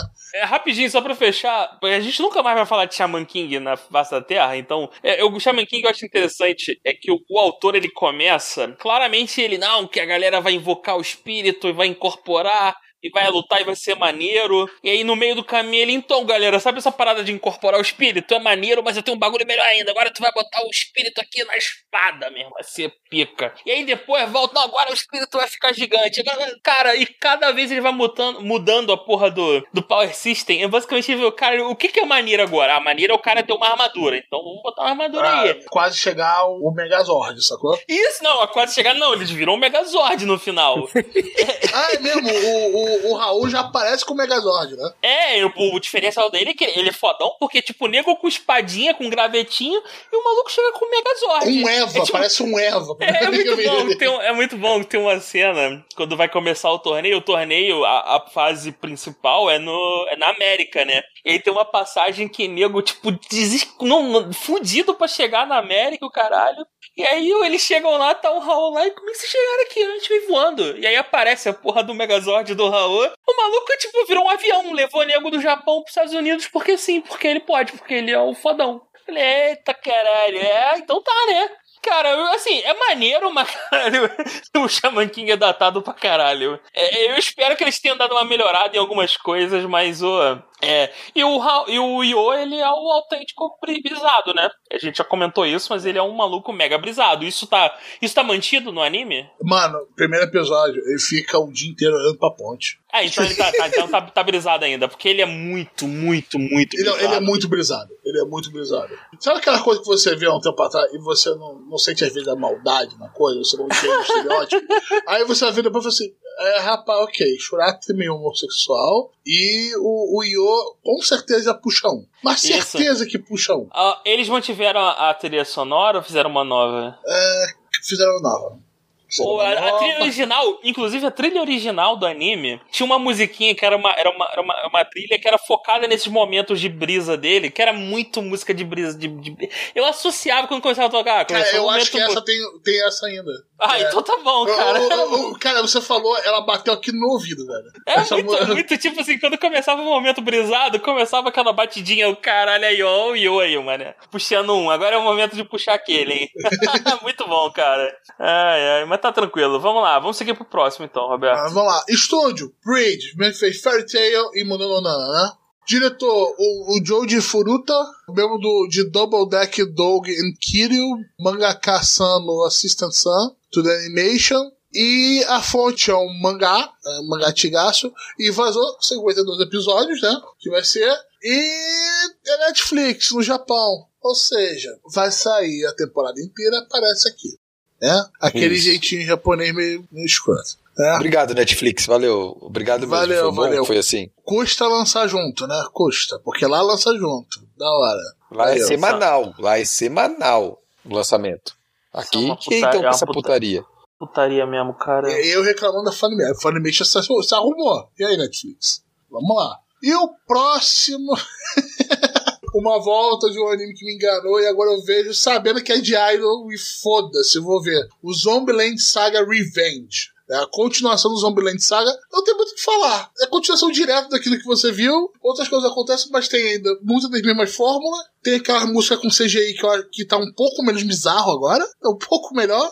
E as histórias são do caralho ainda. E, na boa, o, o voice actor do gerente dela, ele se divertiu muito nesse trabalho. Ele se divertiu muito. Ele ter gritado. Queria muito ver a- a- as reações corporais dele no, no buff de gravação, cara. Com certeza. Tá vendo esse também, ô, ô Arthur? Sim, é, cara, Zumbiland Saga é, é algo que me marcou muito primeiro. E esse segundo, eu vou falar pra você, eu acho que tá melhor. Eu acho que, que o fato de a gente já ter esse laço com as zumbis e o Kotaro, que é o instrutor delas, o empresário delas, cara, eu só, eu só corri mais, cara. Tipo, muito bom. A Open tá linda, a música tá muito boa, tá bem animada, bem colorida. Cara, pra quem gostou da primeira temporada, vai pra segunda que vai estar melhor ainda. E pra quem não viu, recomendo testar, porque é um, é um, um gênero que a gente não é de falar muito aqui no Gacha, que é um de idol, né? A gente não tem, nenhum de nós, pelo menos que eu saiba, acompanha animes de idol, tipo Idol Master ou Love Live Sunshine. É, mas, cara, esse é muito engraçado, focado É, muito é, uma, na comédia. é uma piada com a equipe. É, uma paródia mesmo e tal. É, cara, é muito legal. Vale muito a pena. É uma obra original. Putz, cara, a- a- todas as músicas são muito boas. O carisma das personagens é muito legal. Então vale a pena. Pra quem gosta de comédia, gosta de música, acho que vale bastante a pena. Agora, agora, Arthur, será que nessa temporada vamos finalmente ver a história da Tai? A lendária Tai? Cara, tomara, né? Porque basicamente a única que não teve o background apresentado, até pela situação dela no anime, né? É, foi ela. Pra mim não tem que mostrar, não, cara. Tem que deixar assim. Então, Encerra o anime, fica aquela loucura, sabe? isso. Seja o que Deus quiser. Exato, cara, tá muito da hora. Eu acho que vale pra quem gostou da primeira temporada, vai pra segunda que é muito sucesso. E pra quem não gostou, mas gosta de música e gosta de comédia, vale a pena olhar, cara, que é muito engraçado. O Kotaro, ele acaba protagonizando algumas cenas de comédia que não faz nenhum sentido. E o que eu achei mais foda é que nessa temporada eles estão brincando bastante com aquilo que eles fizeram isso na primeira, mas agora eles acertaram melhor a mão. Que é o que? Você tem uma cena dramática ali se desenvolvendo, e daí beleza, aí você atinge o ápice daquele drama, beleza. Aí, cara, do nada eles enfiam uma cena de comédia que não faz nenhum sentido. E, assim, totalmente não sei se você chora de dar risada. É, teve um episódio que aconteceu isso.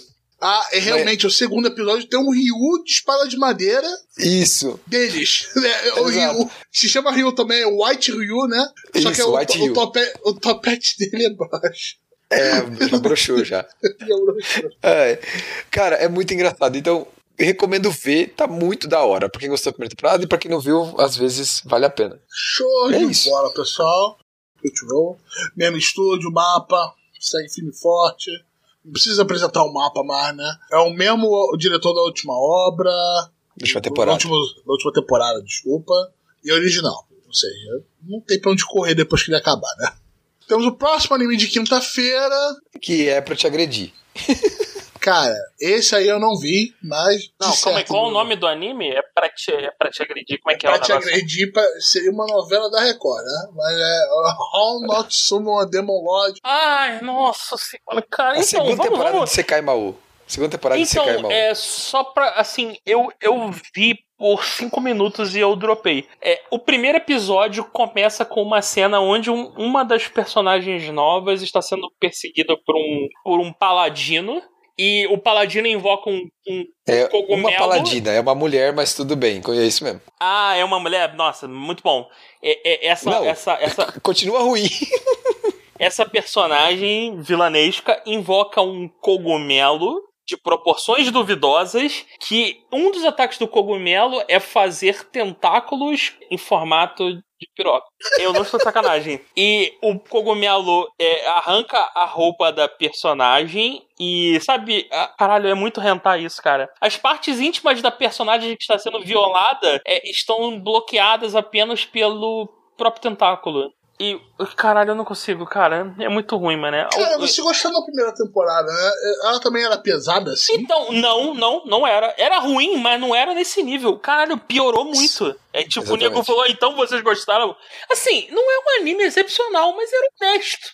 Era honesto. Tinha ti, mas era suportável. Agora é impossível, não dá. Não dá. Ele É, falou, como mudou é? muito, mudou de tier É tipo, a parada. Mudou é- de é, tier né, a palavra. Não, depois virou hentai essa porra. Virou, virou total. Sim, cara, se é a tua parada, meu irmão, vai fundo.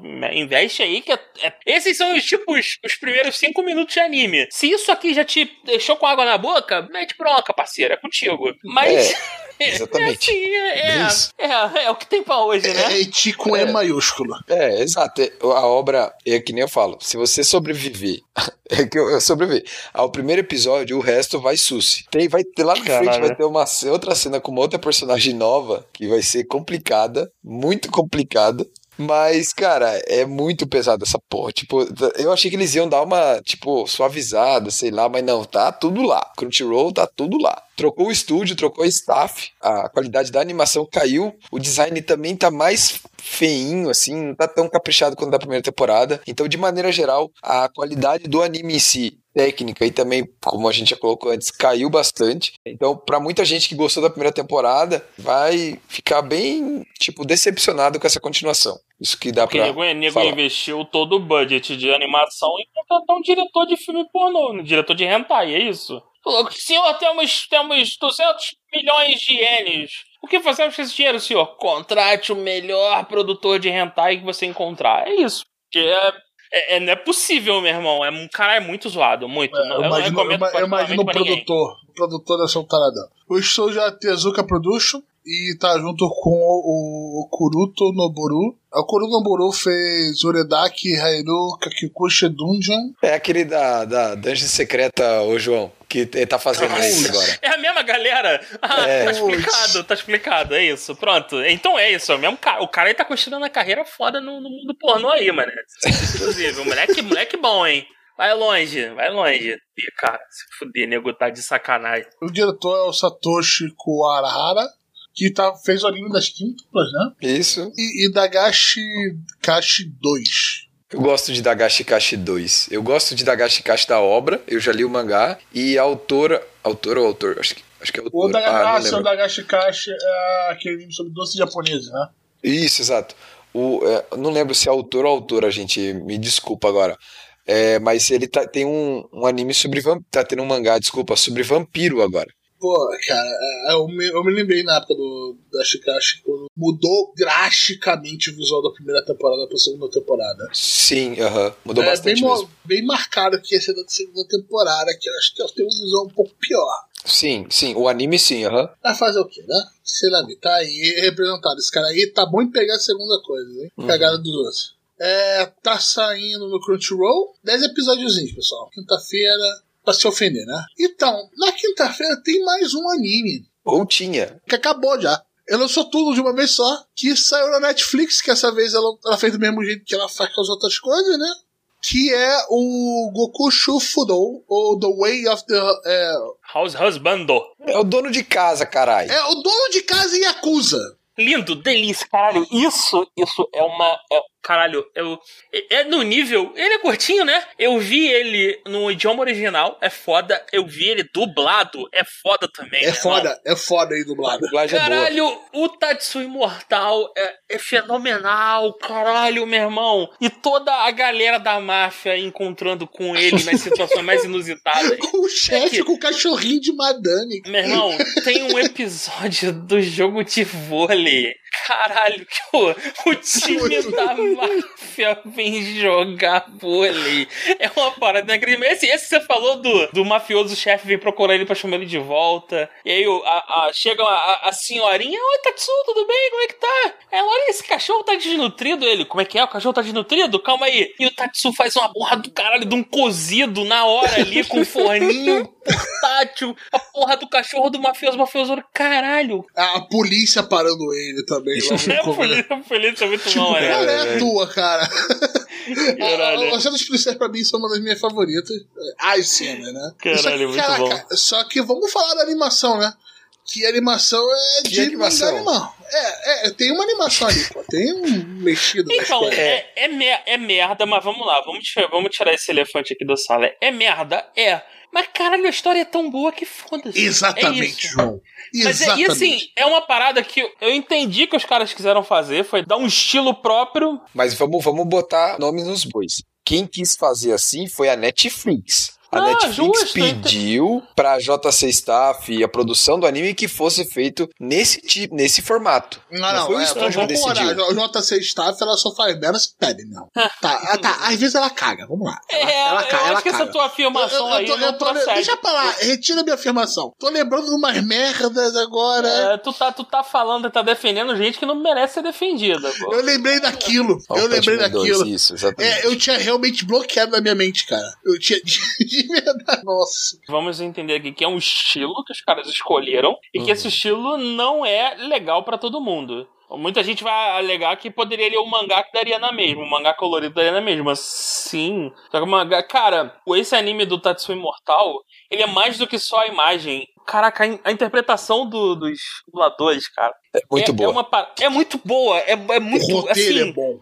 Então, é porque você tá juntando um roteiro que é muito bom com uma interpretação, tanto na versão original quanto na versão dublada em português. Porra, a dublagem merece um, parabéns, cara. Que saiu dublado Não, os junto, caras mandaram cara. bem. Cara, é muito bom, porque assim, o maluco que dubla o Tatsu, ele consegue passar exatamente o feeling do, do Yakuza. É isso, você escuta um Yakuza falando. É isso. E o- É. as caras e bocas que o Tatsu faz. Muito bom, caralho. Irmão, o episódio da barata, cara. Puta Nossa. Cara, E o dublador consegue passar isso com maestria. É, assim, seria melhor se tivesse uma, uma animação foda? Seria. Mas, cara, pra mim foi bom pra caralho. Eu não tava esperando nada dessa porra. Então, é aí que eu quero chegar, João. Beleza. Era um anime, um mangá que nem eu, nem o João, nem você e o Roberto, a gente consumia, correto? A gente não conhecia. pô, agora eu esqueci até de botar ele na minha lista, cara, que depois dessa. Vamos lá. E se fosse uma obra que você acompanhasse, que você gostasse, e fosse adaptado dessa forma, ia, você ia se sentir é, satisfeito ou, ou- Entendeu? E Então, que mas eu- aí- que eu eu- acho que que eu ia pelo dublador. O dublador eles fizeram um É, então, é, de, legal. no- de novo, Arthur, essa obra, é, cara, eu acho que merecia uma animação melhor, mas é uma obra que demanda uma qualidade cinematográfica de animação. Não, não é porque é uma obra de comédia. O importante ali é, é a piada. E tá tudo Sim. ali, foi tudo passado. O- É muito Sim. mais importante pra uma comédia que o, o O dublador time, o consiga roteiro. o- exato, o roteiro do que assim, a animação. Podia Sim. ser melhor, com certeza, mas não é essa porra que nego transformou, meu irmão. É a pior coisa que eu já vi na minha vida. Não, pior pô, do que o. One Punch Man 2. Eu prefiro o Tatsu Imortal do que o One Punch Man 2. Dez mil Nossa, vezes. tranquilamente. 10 mil vezes. Tipo, a gente até tava zoando lá no grupo e tal. A gente foi atrás pra saber se isso foi o estúdio que pediu e tal, porque quando saiu o anime, Não, ninguém sabia. nenhuma. É que a internet precisa ter alguma coisa pra odiar sempre. Não pode. Não, aí nós fomos Tem- atrás, a gente entendeu, cara, eu ri pra caralho, achei muito bom. Mas a gente zoa lá no grupo, fala que é, uma, é um mangá colorido e tal, mas cara, isso é zoeira, mas ninguém criticou a obra, falou que a obra é uma merda, ninguém falou A, isso. a inter- a internet precisa ter alguma coisa pra odiar sempre, Arthur. Não, sempre. eles já falaram que vão produzir mais, algum, mais cinco episódios e vão soltar, mas eles não deram o prazo. Mas já deve estar pronto, né? Da- cada episódio dá Uhum. pra fazer num dia, né? Então, deve levar mais tempo pra dublar do que pra. Ah, certeza. Dublar é muito mais difícil, certeza. Nossa, tranquilamente. Tranquilo. É, ele pegou até quase o, o capítulo 30, né, do mangá, que é praticamente cada, cada episódio, mini episódio dentro do episódio de 16 minutos era um capítulo completo do mangá. Que, é cara, é, foi muito legal, dá pra ver numa, no almoço, no Netflix, Sim. e lançou tudo e acabou. Eu vi Cinco tudo, cara. Eu vi tudo numa sentada. Muito bom. Eu também, eu no almoço ali parei pra almoçar, eu fui ver e falei, legal, não, o próximo episódio é curtinho, se pular abertura e encerramento, porra, dá pra ir no Cara, almoço. É, eu, eu, eu queria comprar um avental igual o dele, tá ligado?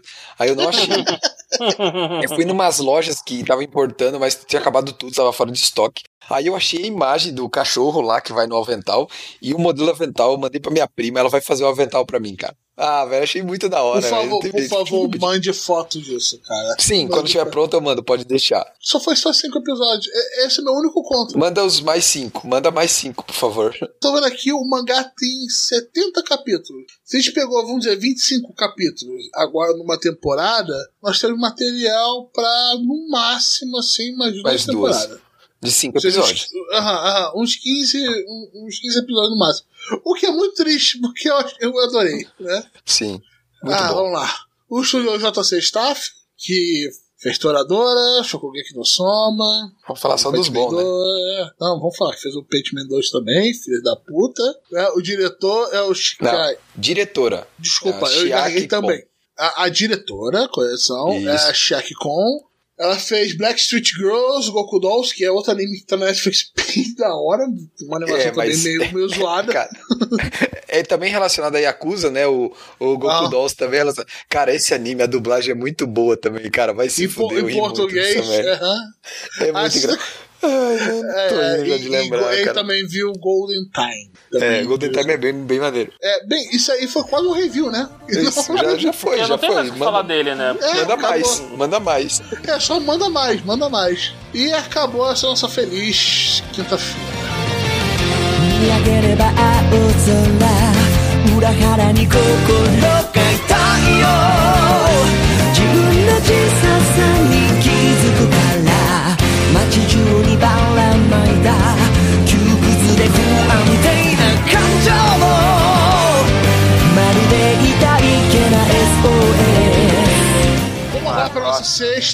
sexta, firme e forte. E já começamos com a- uma temporada meio spin-off, né? Do SSS Gridman, que é o SSS. Cara, é muito S, velho. Puta que pariu.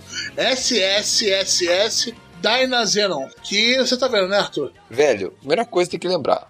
Eu acho que só vai pra esse anime se você viu Gridman. Porque alguns conceitos estão relacionados nas duas obras. Não que um dependa do outro diretamente, são coisas separadas e tal, mas tem conceitos muito parecidos.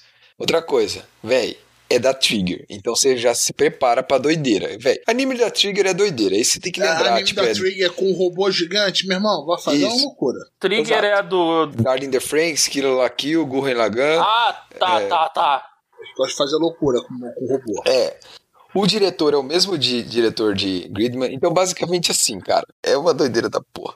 Simplesmente um dia, é, a- caralho, como eu vou explicar isso? Cara, eu não sei nem explicar essa merda, porque nem a sinopse faz sentido nessa caralho. Basicamente aparece um kaiju na, na parada, um monstro, e um cara lá, o cara parece um morador de rua, ele é um morador de rua, só que ele mora debaixo de uma ponte, o Galma. Ele acaba lá summonando invocando o Dainazenon, distribui para as pessoas que estão ali perto dele as peças do, do Megazord. E eles se juntam para pilotar o Megazord e combater o- os kaijus. Só que qual que é a parada? Aparentemente, esse Galma era um usuário de kaiju também, num passado há 5 mil anos atrás. Olha que doideira do caralho. É, cara, é isso, velho. É uma luta de kaijus e megazords é, da Trigger. Então, velho, é uma parada muito louca. Podem esperar alguma coisa próxima do que aconteceu com o Gridman. É, então, tem muita ação, tem bastante diálogo e umas coisas acontecem. Então você tem, cara, parece um Slice of Life. Tipo, teve a porra de uma luta de kaiju gigante e no outro dia a galera tá preocupada que não vai ter, ou não vai ter metrô pra ir pra escola, tá ligado? É tipo umas paradas muito loucas, assim. É, eu recomendo ver pra quem gosta desse tipo de obra e pra- principalmente pra quem viu o Gridman. Recomendo ver e gostou, né, obviamente. A trilha sonora é muito boa, é empolgante pra caralho. Quando vai ter as lutas, porra, toca, sobe o som, aí transformação Megazord. Nossa, velho, é muito pop, é muito bom. Mas essa é a proposta, é aquela galhofa, farofa total, assim. É, lutas muito loucas, o CGI tá bonitão, trilha sonora foda, épica. É isso, cara, é, é, é maneiro, é trigger, velho, é Gridman, é maneiro, é isso. Isso aí. O estúdio já falamos cinco vezes, vou nem repetir. O diretor, o mesmo diretor da série Pai, né? Do Gridman. Fonte de novo original, vai ser 12 episódios, pessoal, e tá saindo na Funimation. Em é também dia. ator. Isso Em aí. dia, impressionante. Parabéns. É. Vou fazer um básico.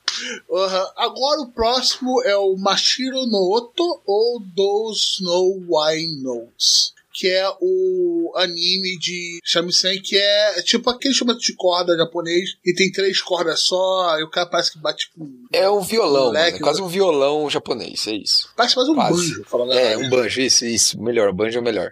É, e, cara, eu vou te falar, eu, eu já olhei a sinopse e eu, eu pensei, caraca, lá vai mais uma vez um anime de colégio, de clube, um arco tipo esporte sobre uma coisa, de um assunto ultra específico e bizarro, saca? E ele me surpreendeu legal. Ele me surpreendeu positivamente. Primeiro, o som que eles fazem lá do, do Shamisen, o solo, sei lá, as peças, eu não sei como falar, que eu sou ignorante, são muito da hora. Principalmente com a interpretação que os personagens colocam em cima, meio que te explicando algumas né? coisas. Ah, o que, que aquilo ali quer, fa- quer dizer, o que, que aquela obra quer dizer. E, caraca, me deu uma apreciação por esse instrumento muito da hora. Principalmente precisa daquilo quando é uma peça no qual só tem um shamisen e só ele, sacou? Apresentação É, de solo, né? Aham, é, e é muito da hora. Começou com a questão da parte mais dramática, né? Que o cara é- é- ele era neto de um grande mestre, e com o grande mestre, quando morreu, falou assim: Cara, para de tocar. Porque tu só tá me imitando. Tem que, tu tem que achar o seu som. Cata teu rumo. Cara, teu rumo aí o cara foi pra Tóquio, é, sem casa, e, e começa a acontecer coisa de anime, que é ele é.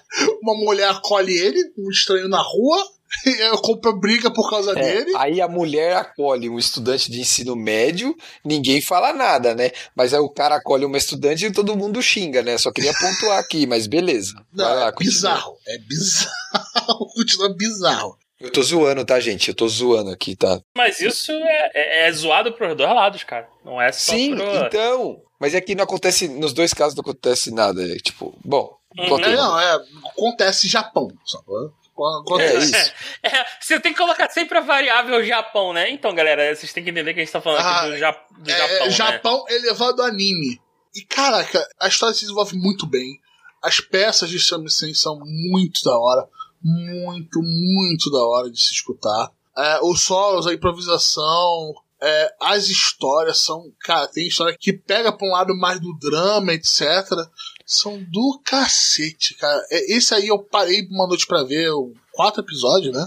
que, Uhum. que eu lançado até agora. Eu vi de um atrás do outro, sem parar. Sem parar. No final de semana, acho que foi um sábado. Sem parar. Cara, sensacional. É, eu tinha muito preconceito só por ver pra sinopse, etc. Mas eu diria que, cara, se você gosta de música, principalmente, é um puta anime de música. Eu corroboro com quase tudo que o Roberto falou.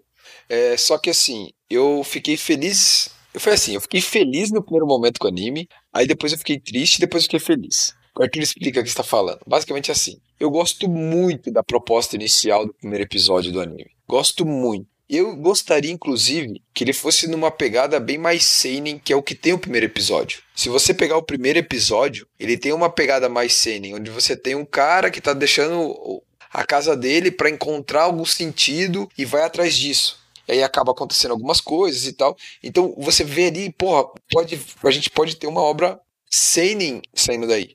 Mas isso cai por terra porque acontecem umas coisas que daí devolvem toda essa parte shounen da obra, né? Que é essa questão dos campeonatos, de desafios. Aí a mãe, a Não, não é a mãe, é a mama. não, bom. Então, assim, eu não tô falando que isso é ruim. é uma outra coisa. Então, assim, isso que me decepcionou. Eu gostaria que a obra fosse nesse sentido mais sênior, uma obra mais séria, que é o que acontece tipo em Sangatsu no Leon, entendeu? Onde você tem um adolescente, ele sai entrando na, na fase adulta e ele tá passando por uma vida adulta, ele tá enfrentando dificuldades, tentando se encontrar, se estabelecer e tal. E aí não, aí você tem todo esse setup montado no primeiro episódio, que é jogado. Então daí a obra se torna, volta daí pro, pro shonen, é um shonen, o mangá é um shonen, é pro público shonen, né? Mas eu gostaria que fosse mais um Sene, assim, pensando no setup, no que eu gostaria de ver, penso mais nisso. E eu vou fazer um paralelo comparando com aquela Konoto Tomare, que é aquela outra obra que a gente teve no ano passado, sobre. que teve a segunda temporada no ano passado, sobre Koto, né? Que é um outro instrumento de cordas japonês. As duas obras atacam bastante essa parte de drama e da música, a importância da música, certo? Só que parece que nessa obra aqui, é, no Mashiro no Oto, o protagonista é um pouco overpower, assim. Ele tem um motivo para ser overpower, mas, tipo, ele resolveu uma coisa no capítulo 3 e 4, ali no episódio. É, tipo, ele não teve um, um ensaio, uma dedicação dele, ele, pá, resolveu. Eu sei, ele é o protagonista e tal, mas eu, isso me incomodou um pouco. Principalmente se fazer um paralelo com essa outra obra que eu tô falando. Lá em Konoto Tomare, eles têm, cara, os caras ensaiam pra caralho pra fazer as coisas. É um sofrimento do cacete pra eles acertarem as músicas, acertarem as É, peças e n- tal. nessa parada falta isso. Realmente, lembrando que quem já estudou instrumento sabe como é que é um inferno aprender e a- uma, uma peça, alguma coisa do gênero. Tudo bem, a gente sabe que aqui o protagonista ele tem um dom, ele, ele é um cara talentoso que vem de uma família talentosa que fez aquilo a vida toda. Mas essa diferença dele simplesmente numa tarde, senta lá, ah, resolveu o B.O. Eu, isso me incomodou um então, pouco. é, você tá dizendo que ele é um protagonista de qualquer quadrinho americano da Marvel, onde todo mundo Não, é um super gênio não, e João, inacreditável. Eu só tô. Não, não tô falando que ele é inacreditável. Eu tô comparando, tô fazendo um paralelo com as duas obras. E daí eu prefiro mais essa solução dessa outra obra que eu comentei que essa. Mas isso não estragou a obra pra mim. Eu gostei bastante. Eu tô vendo, eu tô apaixonado pela obra. O episódio 4 foi emocionante Uhum. pra caralho. Foi muito bom. Mas assim, não vou passar pano. Tem umas coisas que não me agradaram, vou falar e pronto, não tem problema. Mas de maneira geral, gostei bastante. Concordo com o Roberto, as músicas são muito boas, te envolvem, é, te tocam, são bem da hora. Curti, curti pra caralho. Vou, vou continuar vendo, certeza. Tá na Crunchyroll, né, Roberto? Exatamente, 12 episódios, pessoal, baseado no mangá. Estúdio é o Shin-Ei Animation, que fez é, Takagi-san. E o diretor é o Hiroaki Akagi, que também fez Takagi-san e Santoin, que a gente vai falar, também tá nessa temporada. Então esse cara trabalhou, hein? Tá trabalhando, né? É, quem trabalhou foi o pessoal lá do, do Way of the Rose Band, né? Já foi. Ah, vamos lá.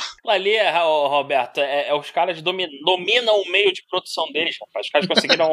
Quer dizer, é, é- é um outro, é um outro nível, é indústria, meu amigo. É indústria, você tá brincando. Aposto que eles estão dormindo bem aí, não estão tendo problema de, de, de doença, de nada, que nem na porra dos outros estúdios. Tá foda, tá foda, meu irmão. A indústria japonesa vai colapsar, cara. É, vai Ai, literalmente colapsar de morte. É, Agora. tá, tá, tá foda, tá brabo mesmo, assim, não é brincadeira. Se não, Vamos lá, é, segue aí. japonês não é lugar. É, vamos lá. Agora, final de semana. Agora o bicho pega. A outra metade dos animes agora, né? Porque É, foi os metade agora. As outras metades, vamos lá. Começando a quinta temporada de Boku no Hero. Primeiro episódio é um filler, você pode pular. É a dica que eu dou pra vocês. Tá? Não, filho, não, é um recap. É um recap enorme. Cara, Todo pula, episódio tem pula. recap. É, tem. Tá quase aquele formato. Comecinho do episódio esse por recap do outro, mas. Ah, isso aqui é o quê? Boku Hero? É. Então, além do fato deles, em vez de seguir logo pra porra da saga dos vilões, que é foda, tá nessa punheta de torneiozinho com turma secundária. Meu irmão, É muito chato. no, no mangá, essa merda é tipo, sei lá, três capítulos do mangá e foda-se. Ninguém se importa com a turma B. Ninguém se importa com a turma. Tá Na um verdade, porre esse ninguém se arco, tá? importa. Tá um porre. Não, então, aí que tá. Eu não sei até onde eles vão no. no, no- Quantos episódios vão ser a adaptação, Arthur? 25. É, então vai adaptar o arco dos- do- da Liga dos Vilões. Então, assim, vai melhorar. Mas, cara, pra, o nego tá gastando um tempo. Uma luta, uma porra de luta. Foram dois capítulos, cara. E, ah, apresenta o Sh- maluquinho novo. E faz não sei o quê. E o do maluquinho novo. E pensa, e lembra. Cara, ninguém se importa com a turma B. Ninguém se importa com o Shinso. Ninguém se importa com a porra dos. Me mostra o Bakugou lutando. Me mostra o Deku lutando. E segue a vida, parceiro. Ninguém quer saber de mais nada tem problemas maiores apra- se aproximando. Eu espero que as pessoas durem até o arco da Liga dos Vilões, porque ele é muito bom mesmo. É o, é um ponto de virada em de você passar a acreditar no Shigaraki como o vilão final. É a jornada dele como vilão, isso é bem maneiro, e não só dele, dos outros personagens também. Com bastante ênfase no, no Hawks e, e na galera. Assim, eu recomendo bastante esse arco, mas, cara, todo essa, esse comecinho tão porra mesmo. Cara, torneiozinho de turma. Meu irmão, vocês já fizeram isso, cara. Para. Para, por favor, só para. Tudo que é importante. Pô, cara, ainda mais que a turma B que é chata, só tem gente chata, porra. Ó, eu comecei zero, zero hype pra essa temporada, vou ser sincero. É, eu continua, comecei. mantém aí, cara, mantém. Tu é outra King, você tem que ver. Confia, confia. Cara, deu umas puladas aí nessa luta de torneiozinho entre eles. Falei, cara, que saco, cara. Eu não quero ver animação disso. Ah, e, e, Roberto, eu te recomendo, vai pro mangá. O mangá, inclusive, tá. O arco, essa. Começou, né? O ato final do mangá. E, cara, Sim, tá sim. muito É- bom. É, é o tentador. Eu parei no final do último arco, do Endeavor. E é, é um passo pra vir pra cá, sacou? É, então, então. eu, eu tô quase indo pro mangá porque eu, eu não tô cansado dessa apresentação que eles Então, fazendo. vai, cara. vai, vai, que a, a recompensa é boa. E, e é bizarro, porque assim, essa punhetinha aí de lutinha de equipe, de turma, é filler no próprio mangá. Porque depois disso é porrada em cima de porrada, é saga porrada em cima de saga porrada. O próximo arco é o da Liga do- dos Vilões, se eu me lembro bem. E depois tem um arco em que o- a galera vai, vai fazer, volta para aquele estágio mais sério, né? Com o profissional. E aí é porrada de novo, mesma pegada do arco do, do, do overall. Cara. E, e por que, que nego tá tocando na parte chata de lutinha com a turma B, cara? Por quê? Por quê, parceiro? Por quê? Mas vamos lá. Estúdio Bônus, pessoal. O diretor, o mesmo diretor de sempre, continua a estar praticamente a mesma. 25 episódios de Crunchyroll, pessoal. Boku no Rio. Se você não acompanhou até agora, você não vai acompanhar, né? Que filha da puta. Não é, porra. Você sabe. It's funny cause it's true, tá ligado? É, vamos lá. E uma segunda surpresa que eu tive, enorme, com- que também, mesmo caso do, do Snow White Notes, que eu achei que ia ser um anime qualquer coisa sobre Cara. Idol, mas não é. Que é o Vive Fluorite. Puta que como é que eu pronuncio isso, cara? Fluorite Eye Song. Meu irmão, Acho é é. Vive. É Vive, sacou? Vou me poupar né, dessa Cara, humilhação. ô Roberto, como que. Eu tenho que. Já vou pausar aqui. Como que você faz um apontamento tão superficial desse? Mano, você olha a staff, mano, da parada. Você olha quem escreveu a parada. Não tem como ser uma parada qualquer coisa. Você tá maluco? Você me chamou essa atenção, falou, cara, vê essa parada. Eu falei, beleza, eu vou ver. Eu comecei achando, ah, legal, vai ser um negócio assim, meia bunda. Aí quando começa, e você começa a ver a- a- aquele massacre. o que que eu tô vendo? Não era isso que eu esperava. Não era isso que eu esperava. Você me chamou a atenção do, do Witch Studio, do diretor, do diretor de Renebado. Cara, é uma loucura. E eu tô gostando muito dele, da questão da IA. Mas fala você, Arthur, que eu já falei demais até agora. Esse anime, ele é feito pela Wit Studio, dirigido pelo Shinpei Ezaki e escrito por Tapei Nagatsuki, que é o autor de ReZero. Esse anime é uma obra original, acabei de comentar. Basicamente ele trata o quê? A gente tem um mundo que está alguns, alguns anos à nossa frente, né? Não lembro agora certinho quanto, mas onde eles já estão com IAs bem desenvolvidas. Então as IAs já têm forma humanoide, executam várias atividades. Dentro desse, desse mundo tem um lugar chamado Nearland, que é um, um parque, tipo um parque de diversão, um parque temático onde você tem várias IAs desenvolvendo apresentações, por aí vai, de entretenimento. Nesse parque específico tem um palco onde a Vive, ela é uma IA, ela canta e faz apresentações desse tipo. O que acontece? É, num belo dia, após o final da apresentação dela, ela recebe é, uma, uma surpresa, uma encomenda, né, de uma outra IA. É o Matsumoto, no caso, vamos, ele se chama Matsumoto, que é basicamente uma IA que veio do futuro para o passado para evitar uma guerra entre as IAs e a humanidade que acontecerá em 100 anos a partir daquele ponto para frente. Tá ligado? É, o Exterminador do Futuro, Skynet, Só que isso seria que se ele fosse japonês, né? é. Aí qual que é a parada? Por que, que a Vivi que está sendo escolhida? Eles explicam. É essa que é a questão. A história Claro, nós não vamos aqui entrar no mérito de viagem no tempo e entrar nos paradoxos, porque senão daí você não. Aí você não assiste. Aí, pô, aí é ficar- melhor a gente começar a falar sobre. Outras coisas. É, aqui tem que ter outra, outra suspensão. obra. Outra obra. Suspensão de descrença aqui. Daí tem que ser, entendeu? Ó, beleza. Aí ela viajou no tempo e agora ela quer mudar aquele futuro. Beleza. E vida que segue. E, cara, eu gostei muito. É muito bonito. Cara, é bonito para caralho. A animação. Cara, a, vou falar o que a gente até comentou junto, Arthur. A, a- uma das sequências no começo do primeiro episódio me lembra muito Ghost in the Shell. Muito. Sim. A questão do boneco Ah. se formando, o músculo inchando, sacou? Tudo isso foi inspirado, certeza, porque, cara, é muito. É, parece uma referência clara, né? A Gits, né? É muito impressionante. Eu achei bem da hora. É, aquele Eu- primeiro episódio me trancou. Me trancou e ficou com a história e a animação belíssima. Nossa, É, a, a trilha sonora tá bem boa também, tá muito presente na obra e bem, bem legal mesmo. Esse é o anime, pra mim, é o segundo mais bonito da temporada, tá? O Fumetsu é o, o Fumetsu que a gente falou lá, ele é o terceiro, então esse aqui é o segundo. O primeiro nós vamos falar daqui a pouco, na minha opinião, claro. Cara, é muito bom. Pra quem quer ação, sci-fi e um pouco de drama, não tem tanto drama assim, né, Roberto? Até que não tem tanto, né? É mais ação sci-fi. É, questão de- É, sci-fi e, cara, é muito da hora. Vale muito a pena ver pela, pela beleza da coisa mesmo. Tipo, as cenas de ação, o comportamento da Vivi, é tudo, cara, é muito legal. Cara, conhecendo o autor, tomara que acabe não indo pra um lado ultra drama aqui pra frente. Não parece Cara, estar indo. Vamos lá. Eu acho que não, porque teve a, a- a final da cena do primeiro episódio, ou do segundo, que tem uma cena bem pesada. Eu fiquei com medo de derrapar ali, mas É do segundo, não? É, eu acho que é do segundo. Eu fiquei com medo de derrapar ali, mas, cara, foi ótima a solução. Eu adorei a solução. Foi, é, tudo bem, é pesado o que acontece lá. Mas assim, cara, vida que segue. Cara, achei foda, é foda. A reação da Vivi, tudo, pô, muito da hora. Curti muito. Eu recomendo bastante. Tá atendendo a minha expectativa. Eu tava com um hype bem grande pra essa obra. E tá sendo uma delícia acompanhar. Tá sendo bem bom mesmo. Tá saindo na Funimation, tá? É, tá em dia lá, bem certinho. Então, vale a pena. Vive Flower Ice Song. Vale a pena dar uma olhada lá. Eu sei. Pessoal, novo, mostrando seu gabarito. Autor de Rezero, estúdio, é o Wait Studio, Yakusono Neverland, vamos esquecer que a segunda temporada existiu. O Bunny Girl Senpai, o diretor é o mesmo de Hanebado. O It Studio é o estúdio que fez Attack on Titan. Os, todos, É. menos a última temporada. É, então é tipo estúdio pica, gente. Então, olha só, você três episódios felizão lá. É, agora vamos pro próximo do sábado, que é o 86, o 86, né? O Octavio, Oh, não sei se E- esse aí eu vi o primeiro episódio, hein? Isso é maneiro. Esse é, esse é bom. Cara, esse. Achei que ia ser mais Jogos Vorazes da vida, que eu, eu já tinha lido ó, sobre ele antes da estreia, né?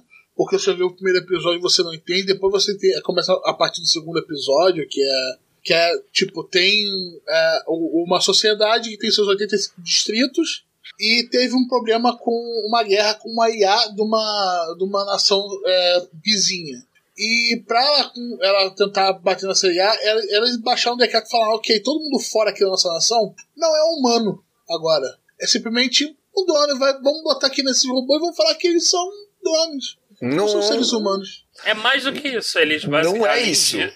É eu isso, tô Roberto. por alto. Eu, não, po- eu vou falar Não, assim, então- cara, é, é, é clássica É, não. Roberto, é, é dois casos, são, são vários casos. É, é escravidão, é, é Racismo. uso- é, é racismo, escravidão, é, é Xenofobia. É, xenofobia extrema. Olha, são dois casos da mesma moeda. É, e, e assim, e o pior, a população geral daquele mundo não sabe e não se importa em saber. Existe uma apatia geral de, ah, eu tô seguro aqui, quem se importa? Que também é um paralelo com, com a humanidade de. Algum, alguns diriam alguns anos atrás, mas talvez nem tão longe assim. E o que a obra trata é justamente de, de- A protagonista, por exemplo, ela é uma pessoa que não se conforma com essa situação. Ela é uma pessoa que sabe da verdade. Porque ela é, do- ela é militar, então ela sabe da verdade. E ela não consegue aceitar essa, essa situação. No primeiro episódio, uma das coisas já que ela faz diferente, que é tra ela trata bem Os o- 86, né? é a galera desse, desse, desse regimento, desse distrito escravizado. Então isso é uma coisa que o, os outros militares tratam a galera que nem lixo. É bem zoado, bem, bem zoado mesmo. Ô, João, você viu quantos episódios desse? Um. Cara, Eu não Se tenho você- tempo. é assim, ó. É, isso tudo que você tá falando, eu- tu vai gostar muito da obra. Se você gostou do primeiro episódio, é, até o 3, que é até onde saiu, né, no momento da nossa gravação, é, velho, o episódio. Nossa, é muito bom. É, vamos, vamos falar, vamos, vamos falar então do episódio 3, da direção dele. Cara, Perfeita? achei. É isso que você chama? Direção Não. perfeita do episódio? Olha a palavra difícil, olha a palavra complicada, cara. Mas foi excepcional. A forma que eles destrincham cada situação, de cada visão, você sabe o que vai acontecer. Ele mostra no começo do episódio. Você sabe o que vai acontecer. Tem um foreshadow ali, tipo, muito Não, não é um foreshadow, ele não é um foreshadow. Tipo, filha da puta, aconteceu isso. Eu Eu vou fazer, eu vou fazer isso e você vai gostar que eu estou fazendo isso. Ah, não, isso aqui aconteceu. Mas vamos ver um pouco antes. Aí vamos ver agora essa outra, visão. E na sua cabeça daquele episódio todo, você vai juntando é, essas paradas. Caraca, quando você junta, cara. Eu revi de novo o começo daquele episódio. Puta que pariu. Eu falei, não, não, não é ela. É ela. Ah, meu Deus do céu. Toda a história do mapa. Nossa, é, cara, eu vou falar. Essa direção desse episódio foi do Foda. cacete. Eu só quero ver o que, que eles vão colocar mais nessa série. É, Eu acho que ela pode cair também pra uma coisa tipo medíocre se não tiver mais substância no meio dela, tipo, não tiver mais o desenvolvimento de personagens. Onde- é, A direção já botou o pão na mesa no terceiro episódio. Beleza. Quero ver agora nos próximos. É, tipo, é- ela tem uma trilha sonora que eu creio que o Arthur vai querer falar. É, Ela tem uma qualidade de é, direção de arte muito boa. Ela tem um CGI decente, cara. Olha que magnífico, cara. É, e tem muito potencial. Só que, sei lá, é, é fácil escorregar e cagar. A gente já caiu com, muitas vezes nessas armadilhas em muitos outros animes de outras temporadas, né? Mas tá, tá feliz, né? A segunda temporada já confirmaram. Isso. Aí tá Uma coisa, vou colocar algumas coisas aqui. Eu conversei com uma pessoa que leu a novel, a light novel no caso, né? Ele comentou que tem algumas coisas que eles estão mudando no roteiro. Por exemplo, a cena da escola do episódio 2, que ela desce o pau. Ela aquilo não tem na novel e fica é muito bom pra explicar pra gente aquilo. É, É, eu ali gostei. mesmo que explicam a história em si. Isso, o setup da, da, da situação, é muito maneiro. No terceiro episódio, a cena do rio não é daquele jeito, ela muda um pouco. Mas o mais importante, e isso é uma merda que eles não explicaram isso no anime, pode ser que explique depois. Mas os sistemas que eles usam para comunicação lá entre os soldados que estão no Distrito 86 e os, os comandantes, Cara, né? não fala não, fala não. Que é- é- acho que isso pode ser um spoiler grande. Não, não, então, então, não é spoiler. É que assim, ó, o dispositivo que eles usam não transmite só som, entendeu? Ele transmite um pouco de sinestesia. Então, por exemplo, quando alguém tá rindo, é como se você pudesse, de alguma forma, sentir que aquela pessoa realmente está rindo, entendeu? Não é uma Entendi. coisa que divide o sentimento eu, de um eu com o outro. eles Não é isso. isso. por muito sim, por muito alto no segundo episódio, então. Mas, tipo, no segundo episódio eles colocaram tanta coisa, sacou? E jogaram meio que muito, muito por baixo dos Muita informação, tem muita coisa, muita informação no segundo episódio. cara. Uhum.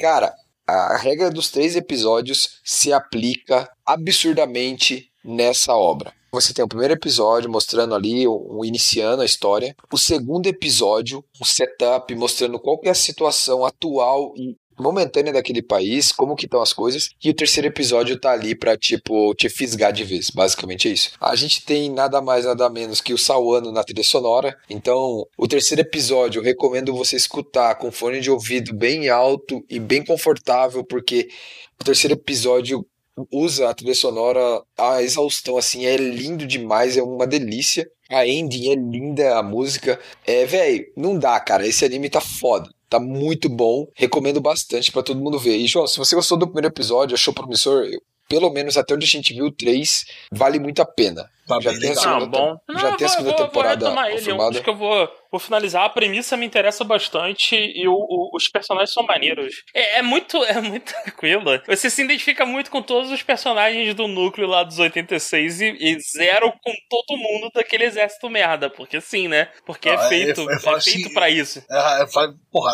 aquela cena de todo mundo bebendo, cara, eu falei, mano, filho da puta, cara. E o terceiro, é É. por isso que eu falo, o terceiro episódio é pra, tipo, te jogar dentro da obra mesmo. É muito bom, é muito bom. É, aquilo ali foi uma puta direção. Não, e a trilha sonora, mano. Puta merda. Ah, Trilha sonora é Salmano, pô, Salmano. exato. É, quem não sabe quem é o Sawano, velho, é tipo, o cara tá com Titan, é, sei lá, Aldenoa Zero, a Cabaneria de Iron Fortress. É, cara, tudo, tudo. Sawano é foda. Show. Basicamente isso. O próximo, vamos pro Shadows House. É mais um daqueles, cara. Ele pode acabar muito bem, pode cair num, num, na mediocridade, mas a ideia dele, o tom meio de terror dele, toda a direção dele é, é muito da hora. Achei muito, muito da hora, né? O visual, ele é um pouco até claustrofóbico, não é, Roberto? Ele, é- ele, ele incomoda, é meio. Ah, sei lá. eu Sabe o achei que, foda, eu o, gostei. o incomodou muito? Aí eu ia falar do- já do, do, do plot. A, a, a boneca viva, né? Principal, é, ela sempre dorme praticamente num caixão com grades, fechado, Isso. parecendo um armário. Exato. Ela sai se arrastando e ela só conhece aqueles quartos. E ela só conhece aquela vida. Caraca, aquilo ali dá, dá uma sensação ruim. Tipo, caraca, tem muita coisa acontecendo aí que eu não sei. O primeiro episódio me pega pelo mistério, mas os outros vão desenvolvendo. Principalmente o terceiro, que tem. Você vê mais a- um mundo um pouco fora daquele quarto, funciona toda a Shadows House mesmo. Eu acho muito da hora, né? A, a premissa é tem o, o dentro de- desse castelo, né, nessa casa, tem as pessoas que são praticamente sombras, você não consegue ver, elas são silhuetas de sombra e de fuligem. Tudo que elas tocam, elas deixam sujo, etc. Se elas têm um pensamento ruim, ela começa a meio que poluir o local. Estresse, é, o estresse delas libera fuligem que suja todo o local, né? Ah, não só o estresse, qualquer sentimento negativo, né? Isso, exatamente, a Então, emoção. quem tem a, a raiva, é- ela é representada de uma maneira um pouco mais diferente, mas também da mesma forma de fuligem. E eles têm os bonecos vivos, que eles chamam. Que, segundo eles, são foram fabricados pelo, pelo cara lá da casa, Lorde Avô, né? O grande avô, ou a grande avô. Eu acho que é Lorde Avô. Pra ser como fosse o rosto dele. Aí você já começa a sacar no primeiro episódio que eles são iguais. A sombra os bonecos. As silhuetas. E começa a ser bem interessante. Começa a partir daí. Ah, eles são usados como criados e pra meio ser como fosse seu avatar fora do O seu rosto. quarto. Ah. Exato. É, E o corpo também, que é- teve aquele momento do, do segundo episódio que ela acabou saindo do quarto e Hum, mostrando verdade. uma outra Lorde, né? Mostrando toda a movimentação de um e do outro. É, é bem interessante. Uma outra coisa, é, você percebeu que as boneca, os bonecos vivos, né? Pode ser independente, né? Se é homem ou mulher, eles já têm todas as funções deles, pelo menos as básicas pré-programadas. Ela acorda na caixa lá, ela já sabe que ela tem que limpar a fuligem, que ela tem que respeitar a. Cara, é uma parada muito louca. Parece uma Ah. parada pré-programada mesmo, né? Ah, e você começa a pegar, cara, ele tem um tom meio de, de terror, alguma parada dele, dessa parada é meio claustrofóbica, e você só vai tentando ler as entrelinhas, né?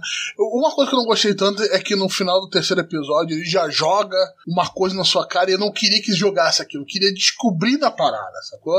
É, da parada do juiz. É, eu acho que não tinha necessidade daquilo, eu queria ver na, Faz como eu tava sentido descobrindo. o roteiro, mas não precisava jogar daquele jeito, né? Aham, é que ele começou a contar esse storytelling desse mundo de uma maneira tão sutil, tão interessante, que foi me pegando aos poucos, e depois jogar aquela exposição daquela maneira, depois não foi. Eu não gostei muito. Porra, ela sai do quarto dela agachada porque a porta é pequenininha.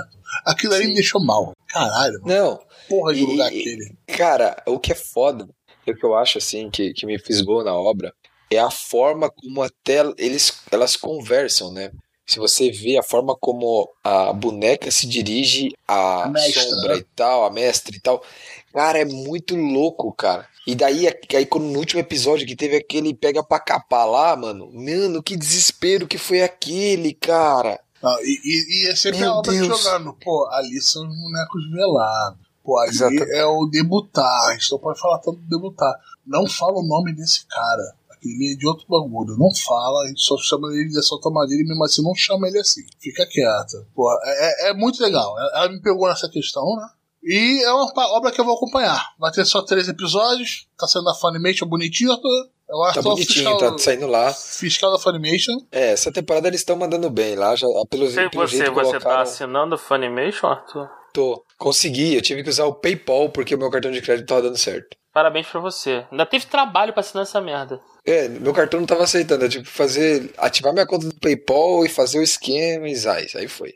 É, é- ele é baseado no mangá, né? O estúdio é o Clever Works, que fez Bunny Senpai e Yakusono Neverland. O diretor Kazuki O- Ohashi, que é diretor de episódio em Tsuki Monogatari, Nisekoi e Kakegurui. E agora vamos pro outro lançamento que o Twitter odiou.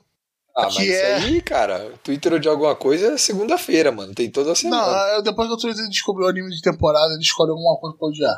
Que é Don't Toy With Me, Miss Nagatoro. Isso foi odiado? É o anime do bullying, né? É o anime É. do bullying da garota. Foi odiado ele? Foi odiado? É isso mesmo? Foi. Demais. Opa! Olha aí, que bom, hein? Porque é um anime de bullying. Isso não é legal. Vocês defenderam, mas não é legal. Não é ele começa maneiro. com Não, então- só que ele não é sobre bullying. Ele começa com o bullying, ela começa bem pesada, mas ela, no final ela vira um não sei o que dele. Aí chega no episódio 10, mas ela é o quê? Naquele Ela, episódio. ela é uma sadodere, né? Porque ela gosta de Escrota colocar daddy. itens. Hã? Escrota Daddy. Não é, só, não é só deixar na friend zone, é escrotizar a vida do maluco, né? É que meio que assim, é, é isso que acontece. A relação deles muda. É que eu, eu- eu até acho que fica complicado. O primeiro episódio, se você olhar ele separado, ele realmente é, é pesado. Ela é mais ele escrota. É, ele é é mais escroto. escrota. Ela escrota, é mais escrota. Mas assim, no segundo e terceiro episódio muda muito já o tom da, da coisa. E, e- e realmente vai pra esse lado não de bullying, mas de. Cara, como que eu explico? sacaneia, Porque é isso que de- de, de brincar, entendeu? De brincar, de. de... Essa que é a questão. Mas o primeiro episódio, sim, ele passa essa, essa, essa visão de bullying mais pesado mesmo. Eu já eu conheço o mangá, eu leio o mangá, o Roberto também, eu acho, né, Roberto? Sim, eu tô. Esse mangá tô em dia. Do arco, o último arco da luta de judô até. É, exatamente. Foi bem fofinho o final, inclusive. Ai, Não, gente. eu- tá- eu- exatamente. Ah. Eu, eu, contrasto o primeiro o episódio. bullying tem coração. Ai, que Cara, o, o, o contraste do primeiro episódio desse, o último episódio do judô, nossa, é uma outra parada. Nem parece a Outra- mesma obra, porque realmente Não. evoluiu muito a relação deles, né? Aham. Então, é a história de, de um cara que gosta de pintar, tem um clube de pintura, e, é- e de uma Gyaru chamada Nagatoro, que fica fazendo a vida dele inferno no começo. Que é uma escrota. É, e, e assim a, a relação vai, vai, vai se desenvolvendo. É, Eu ainda quero ver como eles vão, vão adaptar o resto da obra, até onde que eles Uhum. devem adaptar, né? Isso. Seguindo o mangá. E a dubladora no começo não tinha gostado tanto dela, né? Mas depois eu acabei me acostumando legal com ela. É, foi uma boa dubladora para a Nagatoro.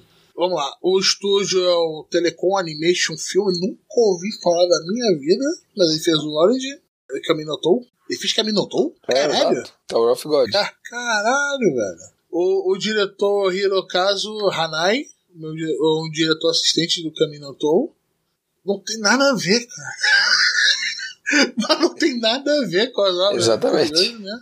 É, e é baseado no mangá, pessoal. Vai ter 12 episódios, tá sendo na Crunchyroll, bonitinho lá. Continuando o sábado, temos o Pretty Boy Detective Club, né? Que é o clube dos detetives dos garotos bonitos. Bichonen tá deitando. E aí Tem três regras no clube: você ser um garoto, você ser um detetive e você ser bonito. Errou. É, você ser um garoto, você ser bonito e você ser detetive. Detetive é, É, último. detetive é baixa prioridade. Mas tem que ser, bonito. E caraca, é, é um, um anime otome pra caralho. Mas pra caralho, tá ligado? Parece que tava vendo o Run de novo. Só que ele tem uma arte sensacional! Sensacional! Puta que pariu, que anime bonito, cara. Ó, que que anime bom, hein? bonito. Esse é o anime mais bonito da temporada. Basicamente tem dois motivos. Primeiro, a Shaft que tá fazendo. Segundo, é do Nisio Isin. Cara, isso já mostra que, tipo, essa obra é uma obra particular. Ela é muito peculiar e tem todas, todos os elementos que uma obra padrão Shaft e padrão Akiyuki Shimbou tem. Que é o diretor da obra, que é o diretor de Bakemonogatari, Monogatari e Sangatsu no Lion. Cara, é simplesmente fantástico. A obra é fantástica. Não Cara, sei outra palavra pra descrever. E- e- Eu não sei se eu vou continuar gostando da obra, mas eu vou gostar da arte. A arte é do cacete. Cara, tem, tem, um aluno que, que a única função dele é eu tenho pernas bonitas. E eu Exatamente. uso short por causa disso. E foda-se você. E tem a garota, que é minha rainha reverso, mas isso aí tem uma história mais na frente, né? É, que eu não vou falar. Mas, cara, eu veria, mesmo que você não gostar do estilo, não, não gostar da história, veja, veja um episódio só pra ver como, como é que tá a animação e a direção de arte. É. Tá muito interessante. Eu já é tempo que eu não vi um anime bonito assim, ó. É, é, é, cara, só que assim, é de novo, é uma obra da Shaft e do Nissin. Então, Cara, é uma loucura, caralho. Os É diálogos. Não, não é pó, não. É, cogumelo. É cogumelo. É, Tudo pesado. os diálogos vêm de, tipo assim, você, eles vêm de uma coisa simples e vira uma coisa extremamente complexa e, e estratosférica em termos de, de, de situação, assim. É muito legal. Muito legal mesmo. E claro, a, a interação entre os personagens ali, entre os clubes dos cinco detetives e a heroína, né? A, a que vai pedir ajuda pro clube, né? A Dojima, né? Dojima-san. Cara, é muito bom. A abertura é linda, a trilha sonora é maneira. Pô, cara, esse sem dúvida é o anime mais bonito, mais esteticamente bonito da temporada. Bem animado, é, tem todos os trejeitos de obra da Shaft. É, pô, muito da hora. Pra quem gosta de obra da Shaft, recomendo ver. Recomendo fortemente. Tá na Funimation. Próximo. Agora vamos falar de mais outro medalhão dessa temporada, que é o Tokyo Revengers, né? Que é Erased com gangster juvenil japonês. Né? Como resumir a história dele, né? Fora a história do, de ele foi no, no futuro, ele é um merdão, aí ele voltou no passado pra resolver um, um acontecimento que É acontece com hora ele. de 2.0, é isso mesmo? Com o maluco agora? É É, o quê? isso? Hora de 2.0? Com o malandro? Ele Não. volta pra fazer alguma coisa importante? Ou Sim. ele- Pra apanhar. Apanhar. Ah, eu sei que anime é esse, caralho. A namorada dele morre, uma porra Aham. dessa. Ex-namorada Ele dele morre no, no futuro. Ai, caralho, não, é dramalhão do mesmo jeito, Roberto. Pô, vocês estão malucos. Ah, Mas é não, cara, massa, agora são, é cara. massa, tem porrada, tem gente que apanhando Ai, todos os é- episódios, é, é muito bom, cara. Dramalhão do mesmo jeito, velho. Meu Deus. É muito bom, velho. cara. Tem torneio, João, tem torneio. E aí? É um torneio de rua lá, os caras ficam se batendo até quase a morte, mas é Aqui não é torneio. cara. Aquilo ali é, uma, é um ringue de aposta, Arthur. É verdade, tem, é verdade. Tem um, É verdade. gap entre aquilo e um torneio, sacou? É verdade, que é uma rinha, é uma rinha de, de Torneio aposta, tem, verdade. torneio tem regras, né? É isso. A- a- Ali também teve uma regra, só cagaram uma hora lá. Cara, o, o Tokyo Revengers tá com. De novo, a- a- é, é um dos animes, talvez seja o quarto lugar, né, Arthur, de anime bonito dessa temporada. É, e, cara, eu gosto muito do, de anime assim, de delinquente, sem ser os clássicos. Já que a gente falou aqui que teve três delinquentes, né, é, dois delinquentes grandes nessa temporada, né? Uhum. É, ele é, o, é os delinquentes mais modernos, mais Japão anos 2000 e pouco, no qual o, a, as gangues de moto, é Bokosa, Bo, Bozozoko, esqueci o nome agora, exato, que eram afiliados com Yakuza, é, perderam praticamente toda a força, e era mais a questão de delinquente juvenil. E é muito interessante ver lá, claro, tem as animesices no meio, né? Mas caraca, eu tô gostando bastante dela. E vai ter o probleminha, né, Arthur? Uhum. aquele probleminha. Porque é, o nome da gangue é Mandin, né? E Mandin você pode ser escrito em japonês com aquela suástica invertida. E eles têm no Que é um uniforme. símbolo budista, que é um símbolo budista. a suástica invertida é usada pra, pra- como símbolo religioso hindu Não, e mas não é budista. nada lá. não, porque essa temporada já escolheram um alvo aí, então... É, ah, é, é incrível, o que Twitter é um- já tá, retiraram já do tá anime. mão o cheia, anime né? não tem. O anime não tem. O eles anime é retiraram todas censurado. essas. É, eles retiraram toda a simbologia que tem no mangá, tiraram Ah, então, do ah, então... pro anime. Não, tem uma parte que fala que ainda tá, porque ele ainda não ganhou a roupa do Manjin. Daquela si, né? gangue ainda. Aham, Talvez vão colocar só no Blu-ray. É, eu não vi muita gente falando disso, mas tipo, eu achei até legal terem feito isso, uma, uma- ok, porque aquilo fora do contexto pode pegar mal, sacou? Tipo, se eu fizesse um cosplay de algum desses personagens, eu não usaria com aquela suástica de maneira nenhuma. Exatamente, de até maneira- explicar. Até Até explicar, que focinho de Não. porco não é tomada, ah, já dá Ah, merda, não, entendeu? Então, Essa aqui tá invertida, invertida a tua cara agora, sacou? sacou? Então, talvez com o pessoal botar só no Blu-ray, que é um pessoal que sabe que tá vendo, que vai mais, mais aficionado. Vão tá aí mais público, pegar só no, no mangá, acho que foi uma decisão bem acertada. E bem, e a única parte que eu vejo de, de dimensão dela até agora, Arthur, é na End, né? Que ele Aham. mostra a, a costa dele já com a, um casaco da gangue, né? Que isso. nós estamos usando ainda. Aí tem o- aquele uma sensor, aquele brilhozinho no, no meio só, onde ficaria o Sim. símbolo de Mandim, né? Que é Isso. tipo forte, corajoso, alguma coisa assim. Que era comum em algumas gangues Destemido e japonesas. tal. aham. É, era comum em algumas gangues japonesas mais antigas utilizarem o símbolo. É só essa questão, né? Mas o, o Twitter arrumou outro alvo, né? O Nagatona. Tô gostando pra caralho. Essa aí é certo de, de acompanhar. Bem bonito. Sim. Saindo- Tô curtindo também. A porrada tem praticamente todo A episódio. porrada não o- tem comido, tem só, só tem levado, né? Exato. Porrada. O protagonista apanha igual. Nem sei dizer o que. Ele apanha todo episódio, cara. O cara apanha pra caralho, velho. Primeiro É episódio isso. ele apanha moralmente, segundo primeiro episódio ele apanha fisicamente, o resto é só físico. Exato. Por enquanto, né? É, Eu não sei, porque aqueles caras lá da gangue são perturbados, cara. Ai, ai, ai. Bota perturbado naquilo, sacou? Mas eu curti o último episódio, achei maneiro e tal. Apesar de ser um pouco previsível o que ia acontecer, mas ah, tá ok, tá, tô curtindo. Vou ver até o final se der tudo certo. É, tomara que não cabe cagando, né? Senão eu vou pro mangá. Acho que o Dan, o Dan Hater foi pro mangá, inclusive. O Dan, Le- Dan Lay. Ah, com- quem é Dan Lee? Eu só conheço o Dan Hater. É isso, o Dan Hater, isso que eu falei. Nosso querido Dan Hater, abraço Dan Hater.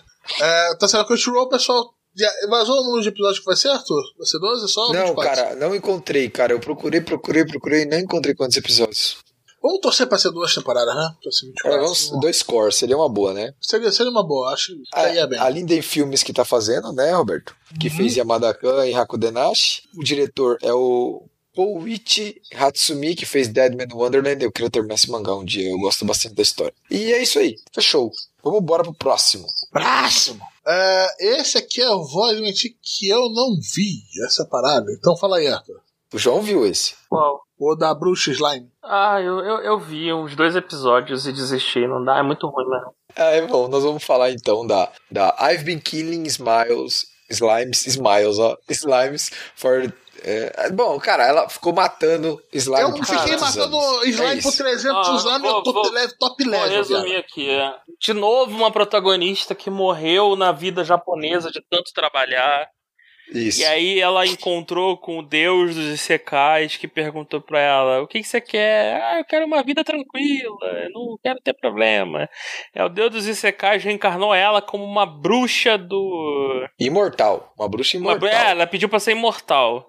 Reencarnou como uma bruxa do, do- do- das Terras Altas, o cara de asa. E ela passou 300 anos matando slimes. E por um acaso ela tinha uma habilidade que dobrava o XP do slime. E, e é isso, ela upou até o nível máximo. E aí o anime inteiro é as pessoas ficando impressionadas porque ela tem o nível máximo, porque ela é super poderosa. Ela vivendo uma vida merda junto com. Merda não, Não pô, a dá. vida de boa, mano. Ah, é chato, Arthur, não acontece nada, é tudo chato. Então, é um slice of life, tipo, é muito sus, assim, é um slice of life disso. ruim, ruim. É, não, não, Ruim. eu acho pra mim é de boa, assim, eu gostei, mas É. assim, não é nada revolucionário. Isso eu tenho que, tenho Então, que é, admitir. então, é, não é legal. Os personagens, você não se apega aos personagens, é. Cara. E é uma adaptação lá. de light novel com nome gigante. Então, É tá claro ok, que é, então. porque tudo tem nome gigante hoje. Porra. Caralho. Pô, tem um anime essa merda. temporada que chama 86 e o nome é um 86. Pô, tá. Tá E o anime é foda, é bom pra caralho. Já essa Sim, porra desse então. anime de nome gigante é uma aposta. Cara. Ai. É um anime bem slice of life, igual o João falou. Ele é bem calmo e tal. Ele foca bastante na comédia bobinha, levinha, assim. E, cara, não tem muito o que falar. É basicamente isso que o João falou. Então, se você gosta dessa proposta do slice of life nesse sentido, dá uma chance. As lutas que tem são bem simples, não é uma coisa grandiosa e tal, e sensacional. Basicamente é uma vida pacífica de uma bruxa ultra mega overpower que as pessoas começam a saber que ela é muito forte e vão tentar lutar com ela e ela acaba fazendo todo mundo virar amigo. É isso. É isso. Tá no Crunchyroll. Quem tá fazendo é o Revo Hot, que fez Babylon. E quem tá dirigindo é o Nobukage Kimura. Ele foi diretor de episódio em Grand Crest Senki. E também ele foi assistente de direção em Kimi no Iru Maki. E essa obra tem problemas no final. é isso. Tá na Crunchyroll. Pro próximo. Próximo! O próximo eu acho que só eu vim, né? Que é The World's End With You. Eu vou ser bem claro com ele. É, é a adaptação do jogo de DS, Velho pra caralho, quem, quem jogou. É, mas é o jogo, acho que teve, vai ter um remake, ou tá tendo um remake. Tem, um- ou- tem um remake pra celular. Tem um remake é, pra é, celular a e sinopse na pauta. Puta merda, Roberto. Caralho. É, cara, é é uma loucura essa- esse, esse jogo. E vai ter o segundo jogo. Então, isso aqui é, sinceramente, é só tipo, olha só, fizemos animação pra, pra você ver, ver a historinha ruchada que tá do primeiro e você querer comprar o segundo jogo. Essa é a função dele. Não tem nada demais. Entendeu? Tem o, tem o visual bem bonito do- da série original, com, com os traços bem grossos, né? A, a cena de, de roupa e cultura urbana japonesa dos anos 2000 para 2010. É bem daorinha essa parte, e só. Ponto. É, se você não jogou o jogo, cara, você não vai curtir, sinceramente. Eu joguei o jogo e eu não tô curtindo muito, pra falar a verdade. Sinto cheiro de roadbertismo nisso daí. Não, não, o cheiro de roadbertismo não, é o cheiro do drop mesmo. sacou? o Renato não roda, não, o Renato mata, tá ligado? O Renato Tá acaba, a- a- acaba com, com o negócio. Não vou ver nessa porra, não. Tchau. Essa aí tá, é um grande candidato. Vamos ver se ele vai sobreviver até o review, né? né? Próximo, né? Que é a segunda temporada de Urumaku. Que eu não vi. Uruma não, viram? Iruma, Iruma, Eu falei o quê? Uruma. Uruma, caralho, Foi mal, Uruma. foi mal, ele Iruma. Porra, não me mal. fode, caralho. Porra, Uruma. Mas manda ver. Eu não vi. Cara, então, eu, eu vou te falar que eu não conheci Iruma. É, a galera no grupo, o, o Patrick e o Arthur falaram: Ah, é bom pra caralho, é o tipo de shonen que tu vai gostar. É um shonen de comédia. E é bom pra caralho, é divertido demais, cara. Todo o elenco de apoio é, é, é divertidíssimo. E qual é o plot básico, né? Um- garoto humano, um bundão, basicamente. Ele tem um pequeno problema de não conseguir dizer não. Esse é o problema dele, né? Ele não, não consegue dizer não. E ele adota. Os pais, de- os pais humanos dele vendem ele para um demônio, para um capitão. O capitão vai. sequestra ele, basicamente, que na verdade pode ser chamado de resgate de propriedade, pra morar com ele. O capitão, ele, ele basicamente comprou um neto. E o Iruma, ele vira neto desse demônio, desse demônio coroa. E a- o anime é basicamente a, a, a história do Iruma numa escola de demônios, onde ele é o único humano, mas ninguém sabe que ele é humano, numa escola com um monte de demônio bizarro, e todo mundo é bizarro nessa porra dessa escola. Só que, cara, é divertido demais, cara. É um anime muito leve, é maneiro pra ver com criança. É um anime leve, não, não tem. eti- É comédia sem apelar pra eti. A violência não é exacerbada, é uma coisa muito mais. Mais cartunesca. Cara, é bem divertido. E assim, eu devorei a primeira temporada. cara, Sei lá, os. Não sei, acho que tinham 18 episódios, alguma coisa assim. eu vi 20, tudo não, em 25. eu vi tudo em, sei lá, três dias, cara. Pô, eu gostei muito. E agora, cara, a segunda temporada chegando, tá ótimo já. Já começou bem a segunda temporada. E assim, eu, eu, eu vou te falar que a, prime a primeira temporada eu ri demais. E tem um, um plot que eles estão mantendo nessa segunda temporada que é, é muito bom, cara. E, e eu, eu, assim, cara, recom- eu não, não, não vou cansar de recomendar. O Iruma, assim, pra quem tá precisando de um anime mais feel good, uma parada mais divertida, Alto astral. ou ou, ou pra ver com criança, cara, vai na fé. Assim, é, é- é garantido, não, não tem erro. Porque o Iruma é um, é um, é um- é um moleque muito maneiro, ele é, é legal se acompanhar, ele, ele aos poucos deixando de ser o bundão que ele era no começo. E tipo, ele- o, o narrador, inclusive, ele no começo usava direto: Iruma tem um problema, Iruma não sabe dizer não. Se alguém fala, por favor, Iruma é automaticamente compelido a, a, a fazer a ação. E isso era uma constante, e aos poucos o, o narrador vai parando de falar, até que hoje ele não fala mais isso. Não é, é, uma, é uma gag que volta, sei lá, uma vez por temporada, no máximo. E era uma coisa falando isso pra mostrar justamente essa, essa mudança na, na personalidade. Ele, sim, na essência, ele continua sendo um, um garoto bondoso e tudo mais, só que ele começa a ficar mais confiante. É um cara mais confiante de si mesmo. E, cara, eu, eu, assim, de novo, recomendo muito esse anime. Podem assistir sem medo. E é isso, diversão garantida. É meu, meu review aqui de Iruma, primeira temporada, e aproveitando pra fazer um review desses três primeiros episódios. Fechou, pessoal. Tá aí na, na Crunchyroll, detona. Agora fechamos finalmente sábado e vamos pro último dia, pessoal. Domingão. A continuação do Megalobox Nomad Megalobox 2. E tá um absurdo. A Caraca, tá. delícia, tá? A delícia. Continuação direta do primeiro Megalobox, que foi. Ficou, acho que em um, em um nosso top do ano quando ele foi lançado. É, tá naquele mesmo estilo, imitando o anime mais antigo. É, e agora o tema aumentou. É, ele se fudeu, sacou? Ele se fudeu. Ah, mas assim, a premissa do, do, do, do original é o Joe se fuder, né? Olha, eu tô lutando contra essa galera com exoesqueleto pica de fibra de carbono, caralho, titânio, e eu tô aqui lutando com essa porra desse ferro velho aqui, com meu fusquinha. E essa era a premissa da porra e toda. Fusquinha E nem chegou- funcionava direito. É, e chegou uma hora que ele passou a lutar sem nem usar fusquinha nem nada. Porra, olha, tem um maluco aqui, o russo, boladão, Yuri, Yuri, o caralho. Pica. E tu tá, o maluco tem um exoesqueleto pica, caralho, cromado, e tu tá lutando sem. E assim, é, é a típica história do underdog. Só que, cara, a história é muito boa, é muito bem feita. Toda a pegada de torneio, toda, toda a, a ambientação é muito, é muito bem feita. Então isso, isso ajuda muito a obra. Eu não vi ainda nenhum episódio do, do dessa segunda temporada, mas a, a direção é, é- é, assim, é no futuro, é o Joe ainda mais fudido, com mais cicatrizes É. corporais e, e mentais. O cara, ele Tá na é um merda, maluco tá na Mano, merda ele foda. tá na bosta, cara. Ele tá realmente na bosta agora, velho. Não, é um maluco fudido da cabeça, totalmente. Melancolia, a parada é melancolia. Se fosse botar uma palavra, melancolia, Porra, ele- tristeza, O pior que é, arrependimento. no primeiro ele terminou campeão. Mas ele termina o primeiro campeão, tira fotinha, mas não tem nada. É assim, é. Tá, beleza, campeão. Maneira aí que você ganhou, mas é isso. É, Tipo, você só destruiu o torneio. É porque assim, se você é dono de um torneio que prega o uso de exoesqueleto e um maluco sem exoesqueleto ganha seu torneio, os seus exoesqueletos meio que não servem pra porra nenhuma, né? Então. é, eu só espero que nesse segundo a, a dona lá da corporação esteja falida, porque é isso que ela merece estar. Cara, é, eu não vou falar tanto da história que eu acho que é legal você ir descobrindo o que foi o que tava acontecendo, descobrindo Uhum. o personagem, o acampamento dos imigrantes, é muito da hora.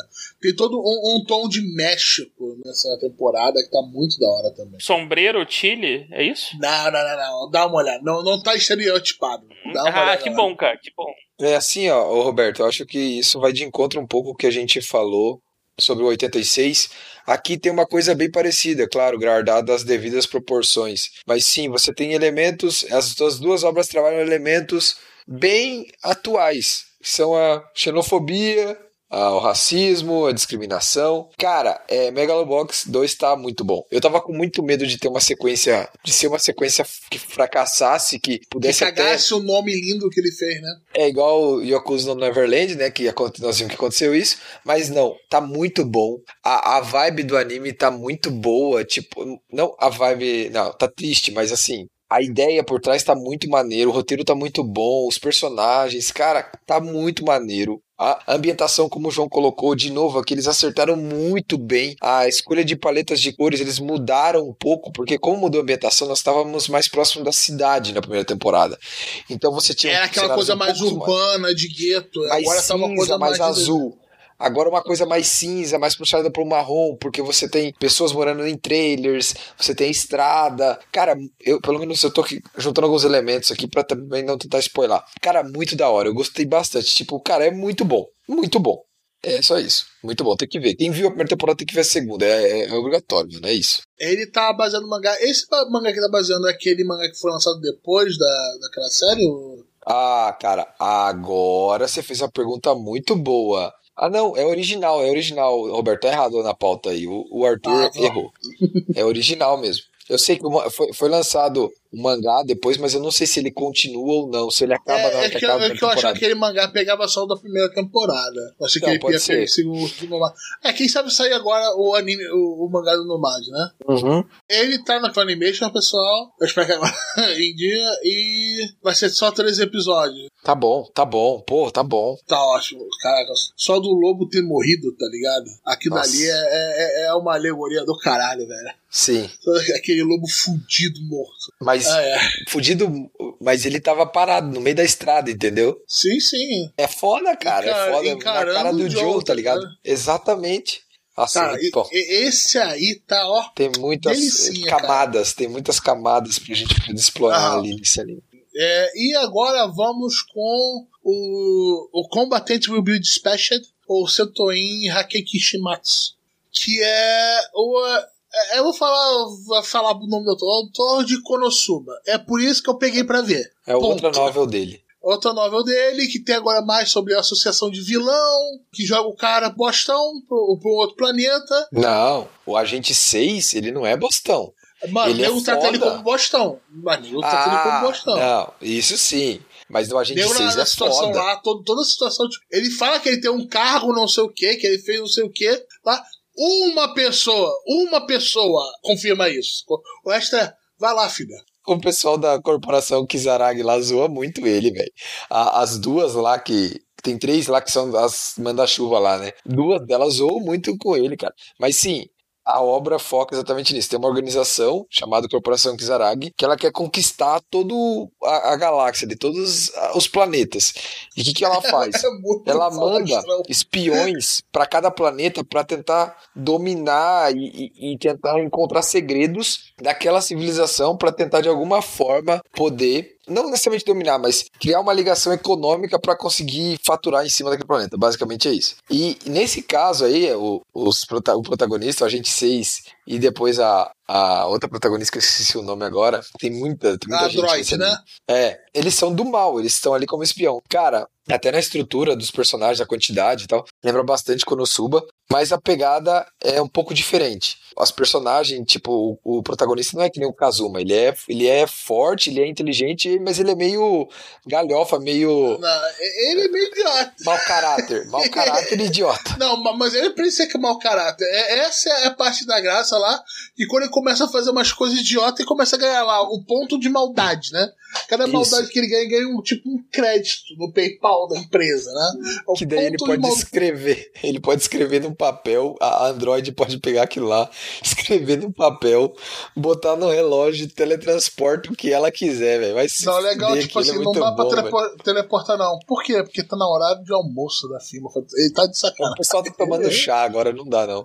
Porra. Aí, é. cara, eu tentei ver com ótica mais de Konosuba. É, talvez no começo dele foi bem mais fraco, né, Arthur, do que eu esperava. Só que na hora que ele tá começando a, a abrir os personagens, aquela interação que o autor é bom entre os personagens que faz a graça do Konosuba, ele começou a desabrochar, começou a ficar interessante. E claro, tem, a, tem o, o easter egg da tua a referência na tua cara de Konosuba. Exato. Pra brincar com o seu, com o seu coraçãozinho. Tô gostando, tô gostando. É uma comédia pra se descontrair. Ponto. Sacou? Exato. Eu acho difícil ser do nível do Konosuba.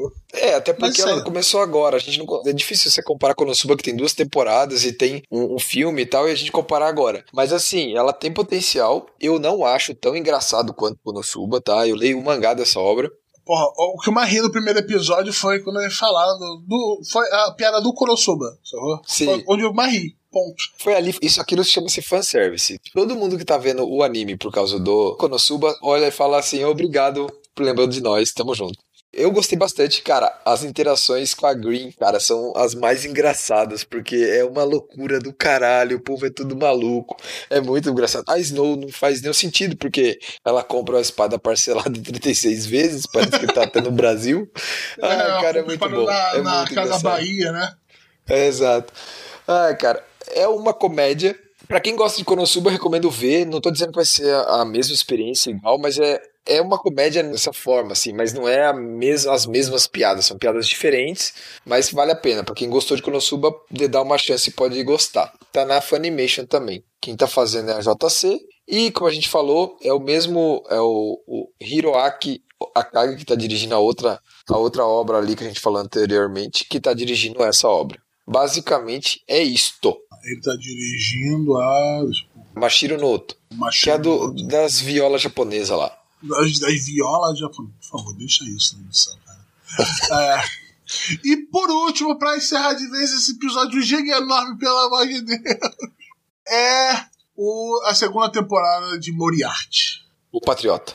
Que eu dropei o primeiro. Eu acho que esse só eu tô vendo. Basicamente, é uma continuação direta. A gente teve o Split Foda-se, né? Na temporada anterior. Cara, assim, continuação direta da primeira temporada. Não tem muito o que falar, para que se eu falar vai dar spoiler e lascou todo o rolê. Basicamente, quem viu a primeira temporada, viu a segunda. Quem não viu a primeira temporada tem que ver pra vir pra cá. Mesmo staff, é, mesmo estúdio, é, tudo igual, continuando. E tá, acho que tá na Funimation. Beleza, pessoal, foi isso então, nosso preview da temporada. Gigantesco. Manda comentário, manda alguma coisa pra gente. Porra, manda um abraço. É, deixa um comentário pra nós, já que esse episódio ficou gigante pra agradecer nós. Deixa um comentário lá. Manda um valeu, valeu o suficiente. É isso aí, pessoal. E a gente se vê lá, a gente volta a falar dessa- da- desses animes na, no review da temporada. Alguns desses devem cair fora, né? E é isso aí, pessoal. Valeu, falou, tchau, tchau. Tchau, tchau, pessoal. Valeu.